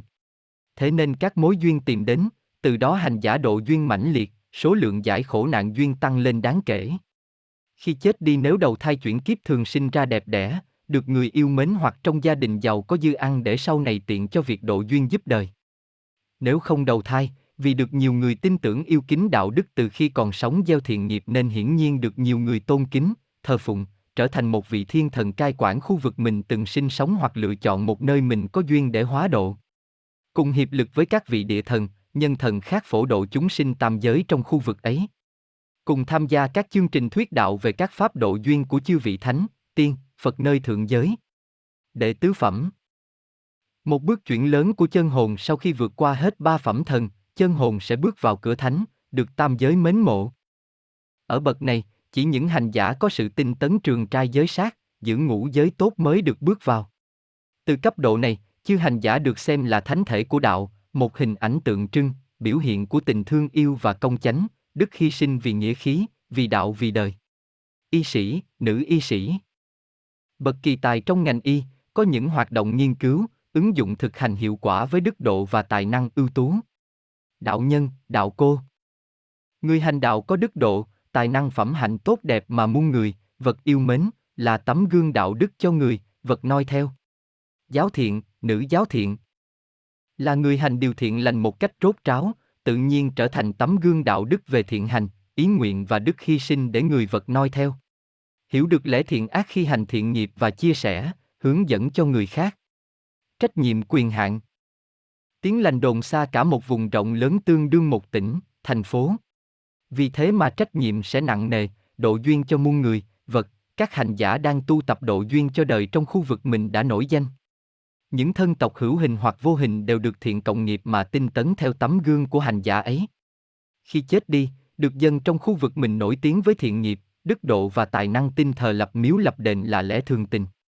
Tư phẩm này sẽ không bàn chuyện đầu thai chuyển kiếp vì do họ tự lựa chọn những nơi có các điều kiện thuận lợi cho việc tu tập, độ duyên sau này. Trở thành một vị địa thánh, được tinh thờ ở những đền miếu, nhà thờ, tự viện lớn của khu vực tỉnh, thành phố. Thường xuyên thuyết giảng đạo pháp với chư vị chánh thần trong khu vực để độ duyên tốt đẹp trọn vẹn cho chúng sinh tam giới trong khu vực mình quản lý. Bảo hộ chánh pháp trước các thế lực tà quái, cường quyền áp bức chư hành giả, chánh thần, chúng sinh trong khu vực. Vì thế các vị địa thánh đã có được truyền thụ các pháp phương tiện mang tính bảo vệ điều lành và tiêu trừ điều ác nghiệt. Đệ ngũ phẩm. Sau một thời gian dài hành thiện nghiệp rốt ráo, nhiều vùng miền, tỉnh thành biết đến lan rộng cả một quốc gia về đức độ, tài năng ưu tú, thiên tư của hành giả. Trở thành biểu tượng về tình yêu thương công chánh, đức hy sinh của một quốc gia, xứng đáng để người dân trong nước tự hào về một vị thánh của dân tộc mình, nước mình. Huyền y giả, huyền y nữ. Người hoạt động ngành y một cách thần kỳ, kỳ diệu ngoài sức tưởng tượng, ngoài tầm hiểu biết của đời, xứng đáng với chữ huyền là vi diệu, nhiệm màu, thâm sâu. Chân nhân, chân nữ. Là người đạt được chữ chân thật giữa đời. Mọi sự đều chân thật chẳng chút lừa dối, chẳng chút bất thiện. Là tấm gương đạo đức muôn người mến yêu và noi theo. Chí thiện, nữ chí thiện. Người làm điều thiện một cách tuyệt vời, tối cao tối thượng của sự thiện lành, bất kỳ lúc nào, điều gì, làm sao cũng đều là vì lẽ thiện lành mà làm, mà nói cho người làm theo. Trách nhiệm quyền hạn. Vì người trong nước đã tin tưởng, đã xem là biểu tượng nên sẽ có các vấn đề liên quan đến sự an nguy của quốc gia là việc mà hành giả ấy phải cùng chung tay giải quyết. Các vấn đề đạo đức, giáo dục, môi trường đều sẽ có sự tương quan, hành giả ấy để tâm ý mình vào cùng chung tay giải quyết sao cho ổn thỏa nhất. Vì được cả nước biết đến và tin tưởng vào đạo đức, thiện hành của hành giả ấy, có công với quốc gia nên khi chết tự nhiên có người lập miếu lập đền thờ cúng bốn mùa an lạc ấm áp hương hỏa. Là một vị nhân thánh nên phải có những thành tựu chia sẻ, hướng dẫn cho các vị địa thánh và chư chánh thần khác trong khu vực. Cùng trao đổi học hỏi thêm kinh nghiệm, pháp phương tiện với chư vị thánh, tiên, Phật để càng ngày càng tinh tấn. Có các pháp phương tiện bảo hộ được cho cả một quốc gia liên quan đến vận mệnh dân tộc trước thế lực cường quyền tà quái gây họa thiên tai, đại dịch, chiến tranh. Đệ lục phẩm. Nhờ vào sự lưu truyền đạo pháp, thiện hành truyền đạo đến muôn nơi, giao lưu thông tin, văn hóa thì các vị hành giả ở cấp này được nhiều quốc gia biết đến nên sẽ có sức ảnh hưởng đến châu lục, một nhóm các nước có đức tin giống nhau. Y sư, y nương. Người hoạt động ngành y có thành tựu đáng kính trọng, được người xưng tôn làm bậc thầy ngành y, có sự truyền dạy ngành y dược cho nhiều người học hỏi. Hiền nhân, hiền nữ. Là người đạo đức thiện lương, tấm gương người người noi theo, xứng đáng một chữ hiền thực chứng giữa đời. Thánh nhân, thánh nữ. Đức hy sinh, lo lắng quan tâm cho muôn người, vật được thực hiện tuyệt vời nên người người mến yêu xem như một vị thánh sống giữa đời. Trách nhiệm quyền hạn. Các vị được tin, xưng tụng như thánh ở các quốc gia có sức ảnh hưởng lớn thường xuyên cùng nhau vì lo cho sự an lành, phúc lạc chúng sinh mà thuyết giảng thiện ác, đạo pháp, giúp giải quyết các vấn đề của các quốc gia trong khu vực mình sinh sống như hòa bình, nạn đói, thiên tai, dịch bệnh, y tế và giáo dục, thành tựu khoa học kỹ thuật.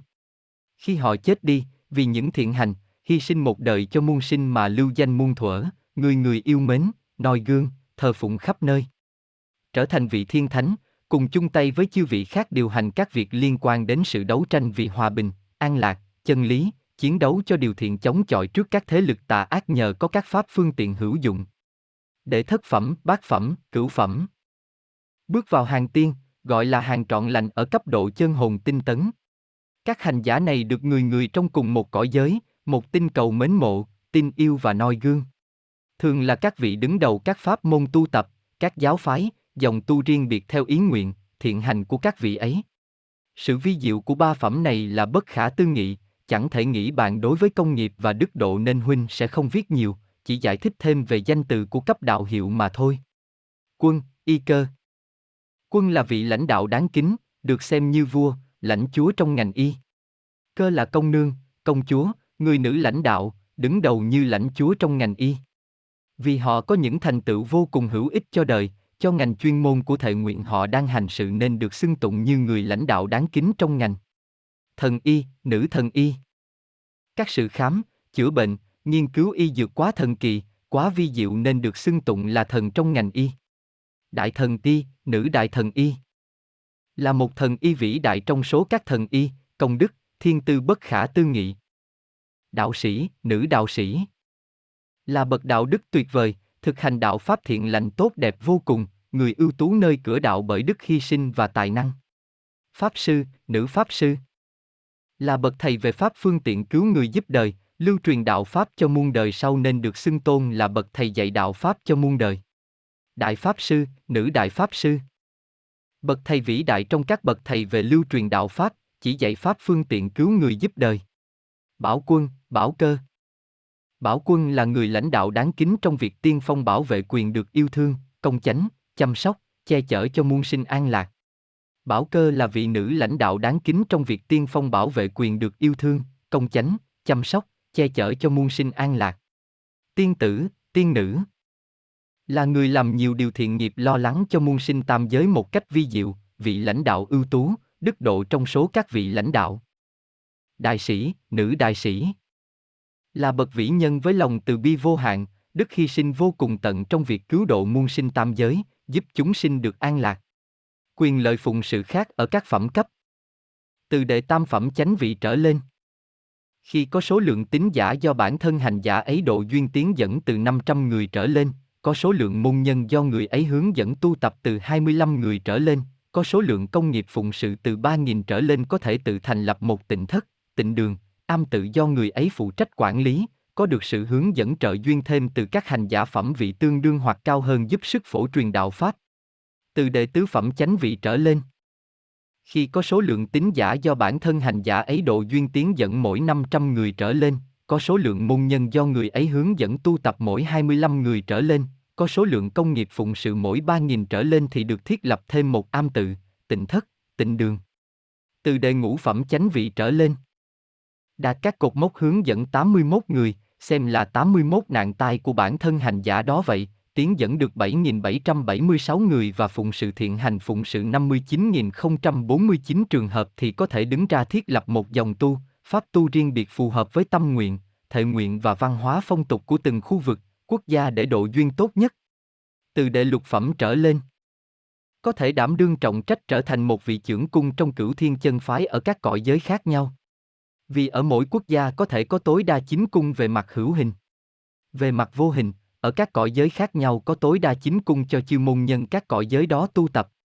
Các vị trưởng cung ở khắp nơi hội tụ chung về chín cung gốc nơi tầng phi tưởng diệu thiên để cùng chia sẻ về đạo pháp, độ duyên khắp nơi trong tam giới. Từ đệ thất phẩm trở lên, có thể thiết lập cảnh giới, cõi giới tu tập riêng biệt để độ duyên tốt nhất trong tam giới hoặc cùng chư vị ở các cõi giới khác nhau độ duyên cho chúng sinh cõi giới ấy. Các vị này ở cõi giới riêng của họ lập ra, thì họ chính là giáo chủ, là thượng đế tối cao được muôn linh tôn thờ nơi ấy. Các vị này có thể tách biệt hoàn toàn với cửu cung, hoặc cùng chung tay hợp lực độ duyên khắp tam giới tùy ý. Từ đệ bát phẩm trở lên, định lực cao, ý nguyện thiện lành tốt đẹp vĩ đại, có thể chiết linh, phân thân hiển hóa nhiều hình tướng, danh phận khác nhau mà thiết lập nhiều cảnh giới, cõi giới tu tập khác nhau, trở thành vị giáo chủ, thượng đế ở các cõi giới khác nhau do mình thiết lập hoặc cùng chung tay độ duyên khắp nơi trong tam giới. Đệ cửu phẩm, hoàn toàn hòa nhập với đạo, được chúng sinh khắp tam giới kính trọng nên thường xuyên mời về thuyết giảng ở các đạo tràng của các cõi giới khác nhau. Chẳng thể luận bàn. Các phương thức độ duyên ở cả ba mục hướng dẫn, tiến dẫn, phụng sự luôn nghĩ tới chúng sinh, lấy sự an lạc, hết vô minh của chúng sinh làm trọng, chủ động trong nhiều việc làm lợi lạc cho muôn sinh. Thường xuyên mở các hàng quán, cơ sở, nhà xưởng, công ty xí nghiệp làm việc hữu ích cho đời, cho đạo phụng sự cộng đồng mà nơi ấy không dính các ác nghiệp, sát nghiệp. Mở các khóa học, lớp học dạy học nghề, học kiến thức, học nghệ thuật. Mở các trang web, hội nhóm từ online đến offline để độ duyên phụng sự cho đời cho đạo. Viết sách, tư liệu về tu tập, về đời sống sao cho hữu dụng đem lại lợi lạc cho đời bớt khổ. Nghiên cứu, sáng chế, ứng dụng các thành tựu khoa học kỹ thuật tiên tiến phù hợp với quá trình phát triển của đời sống vật chất tinh thần sao cho lợi lạc chúng sinh. Làm cầu nối trung gian giữa cung và cầu để giải quyết các sự khổ, khó khăn giữa đời thường và tu đạo của chúng sinh. Cần thận trọng, giữ tâm ý đạo đức rõ ràng minh bạch, sáng suốt và kiên trì nhẫn nại với lòng từ hòa, khiêm nhượng thật tốt. Vì khi thành người của công chúng, đặc biệt từ các phẩm thứ tư trở lên tiếp xúc, phụng sự, mở các hội nhóm, lớp học thì tạo thiện nghiệp tương đối thuận tiện, nhưng bên cạnh đó nếu không giữ mình thận trọng, mỗi một lời nói, ý nghĩ và hành động sai trái, sai lầm, bất thiện của hành giả đều có sự ảnh hưởng liên quan đến người xung quanh, đến những người tôn kính hành giả. Xem hành giả nói gì cũng là chân lý thì đó chính là việc gây ác nghiệp nặng nề nếu lỡ các tín giả của hành giả đó lầm đường. Lạc lối vì những quyết định, suy nghĩ, hành động sai lầm của hành giả. Khi có các pháp phương tiện vô vi huyền diệu liên quan đến sự ảnh hưởng diện rộng như thời tiết, dịch bệnh, thay đổi đường đi của các vì sao thì trách nhiệm vô cùng nặng nề, lỡ làm sai một lần, gây hại muôn sinh vô số, thân người muôn kiếp khó có lại đặng. Nếu cộng thiện nghiệp không đủ bù trừ ác nghiệp, dễ bị đọa, thân người muôn kiếp khó có lại đặng. Tâm thư của Thủy Tinh Liên Hoa Tiên từ phẩm cấp đạo hiệu. Xin mến chào chư hiền đệ, hiền muội. Từ lâu vốn đã biết nhau, nhưng nay bần nữ mới có dịp chuyện trò đôi lời cùng chư hiền đệ muội. Nhân kỷ niệm một năm thành lập bổn phái vừa qua, chư vị đã ưng thuận cho phép quý hiền đệ muội được nhập Cửu Thiên Cung và thọ lãnh sắc phong từ thầy. Người được cao thăng phẩm vị vui mừng không tả, nhưng những ai dán hạ phẩm cấp lại buồn ủ rũ quá đổi khiến cho không khí bổn môn trở nên u uất trầm lặng hơn bao giờ hết. Chư hiền đệ muội có biết chăng, nơi mặt thế gian này, những hành giả còn mang nơi mình xác tục tánh phàm dậu phải chịu nổi u sầu thế sự thì nơi cõi thiên liên hằng sanh kia, thầy mẫu cùng chư vị còn buồn hơn bội phần vì thương bầy con trẻ. Trên con đường trở về cõi hằng sanh, quy hồi cựu vị, việc đạo đời lẫn lộn thăng giáng là chuyện thường tình, chẳng vì lẽ cao thăng mà vui mừng quá đổi để quên đi phận sự của mình, cũng chẳng vì lẽ giáng hạ mà chán chường thất vọng bỏ bê đường tu. Khi một chân hồn tu đạo và đắc phẩm vị cao trọng, hoàn thành sứ mệnh nơi mình và thoát xác về nơi thiên liên kia, hằng hà sa số thân tộc họ hàng bạn bè đều đến chung vui chào đón. Còn như một chân hồn nơi mặt thế gian khi còn mang xác tục thân phạm chẳng biết đạo đức, chẳng chịu tu đạo chỉ lo đường danh lợi tham quyền thì khi chân hồn ấy thoát xác lại mang theo nỗi u sầu tan thương không tả.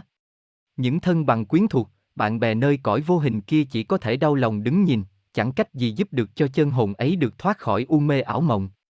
Vậy nên những ai đã may duyên thấy được ánh sáng đạo Pháp, nên biết trân trọng gìn giữ và ngày càng siêng năng, tinh tấn hơn để ánh sáng thiên lương, trí tuệ nơi thân mình được hòa cùng ánh đạo Pháp ngày càng tỏa rạng, như tình thương bao la của thầy mẫu đối với con cái của người. Việc nhập Cửu Cung, bần nữ thiết nghĩ chư hiền đệ muội đều đã thấy rõ sự linh ứng tương thông tâm ý giữa chư hiền đệ muội cùng chư vị, Cửu Thiên Cung khi mình được Cửu Cung lựa chọn bảo hộ chẳng sai lệch đặng.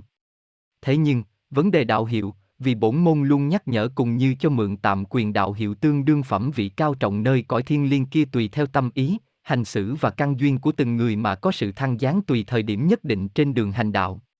Sẵn đây ta sẽ giải rõ việc thăng giáng cấp độ đạo hiệu cho chư hiền đệ muội được sáng tỏ. Những môn đệ mới nhập môn, chưa làm gì nhiều, chưa có tâm ý gì cụ thể, nhưng lại có cấp đạo hiệu cao. Là do căn duyên tiền kiếp đã từng có duyên tu đạo, nên giờ khi quay về đạo thì được mượn tạm để có phương tiện hành sự mà quy hồi cửu vị. Những môn đệ có phẩm vị đạo hiệu bị giáng hạ do các nguyên do sau chi phối. Chưa thực sự ý thức đúng và làm tròn trách nhiệm của phẩm vị đạo hiệu đang mang nơi mình.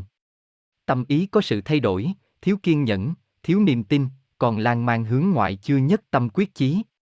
Chưa thực hành được sự hòa đồng nhân ái cùng huynh tỷ đệ muội trong bổn môn cùng như vạn vật ngoại môn. Thiếu sự quan tâm chia sẻ buồn vui, khổ sầu, hạnh phúc cùng vạn linh và chí linh. Chưa giữ được giới luật một cách nghiêm túc. Lời nói, hành động và ý nghĩ chưa được trọn lành, còn mang hơi phạm tánh tục. Hành sự còn mang ý riêng, thiếu sự tương thông thân ái cùng đồng đạo gây ảnh hưởng không tốt đến bản thân và xung quanh. Dụng tâm tác động vào duyên nghiệp nhân quả, tự nhiên mà chẳng thu lại được kết quả thiện lành tốt đẹp chi cho chúng sanh vạn loại cùng vạn linh. Phẩm vị càng cao, sự vi phạm giới luật, sự bất thiện gây ra càng chịu ảnh hưởng nặng nề hơn những phẩm thấp. Những môn đệ có phẩm vị đạo hiệu cao thăng do các nhân lành sau. Hiểu rõ giá trị đạo Pháp và làm tròn trách nhiệm mình đang giữ tạm. Tâm ý thay đổi tinh tấn, kiên trì bền chí, quyết tâm tu đạo cứu đời. Thực hành tốt tình yêu thương, hòa đồng nhân ái, quan tâm chia sẻ vui buồn cùng vạn linh và chí linh. Hành sự cẩn trọng, tương thân tương ái hòa đồng cùng chư đồng đạo. Dụng tâm tác động vào căn duyên nghiệp quả và mang lại hạnh phúc chân thật cho vạn linh cùng chí linh. Phẩm vị tuy thấp nhưng tâm ý, hành sự lại cao thì càng đáng trân trọng và khen ngợi. Những môn đệ giữ nguyên đạo hiệu, không thăng cũng chẳng giáng. Đều do các duyên cớ sự tình của việc thăng giáng chi phối bù đắp lẫn nhau như bần nữ đã giải bày. Chư hiền đệ muội hãy thận trọng giữ mình trên từng bước đường hành sự, có những sự ta tưởng chừng như vô hại nhưng lại có ảnh hưởng nặng nề đến con đường tu đạo cứu đời của mình. Cũng như có những sự tưởng chừng như vô nghĩa nhưng có thể đem lại niềm hạnh phúc an lạc cho chúng sanh, vạn linh thì đáng quý lắm thay.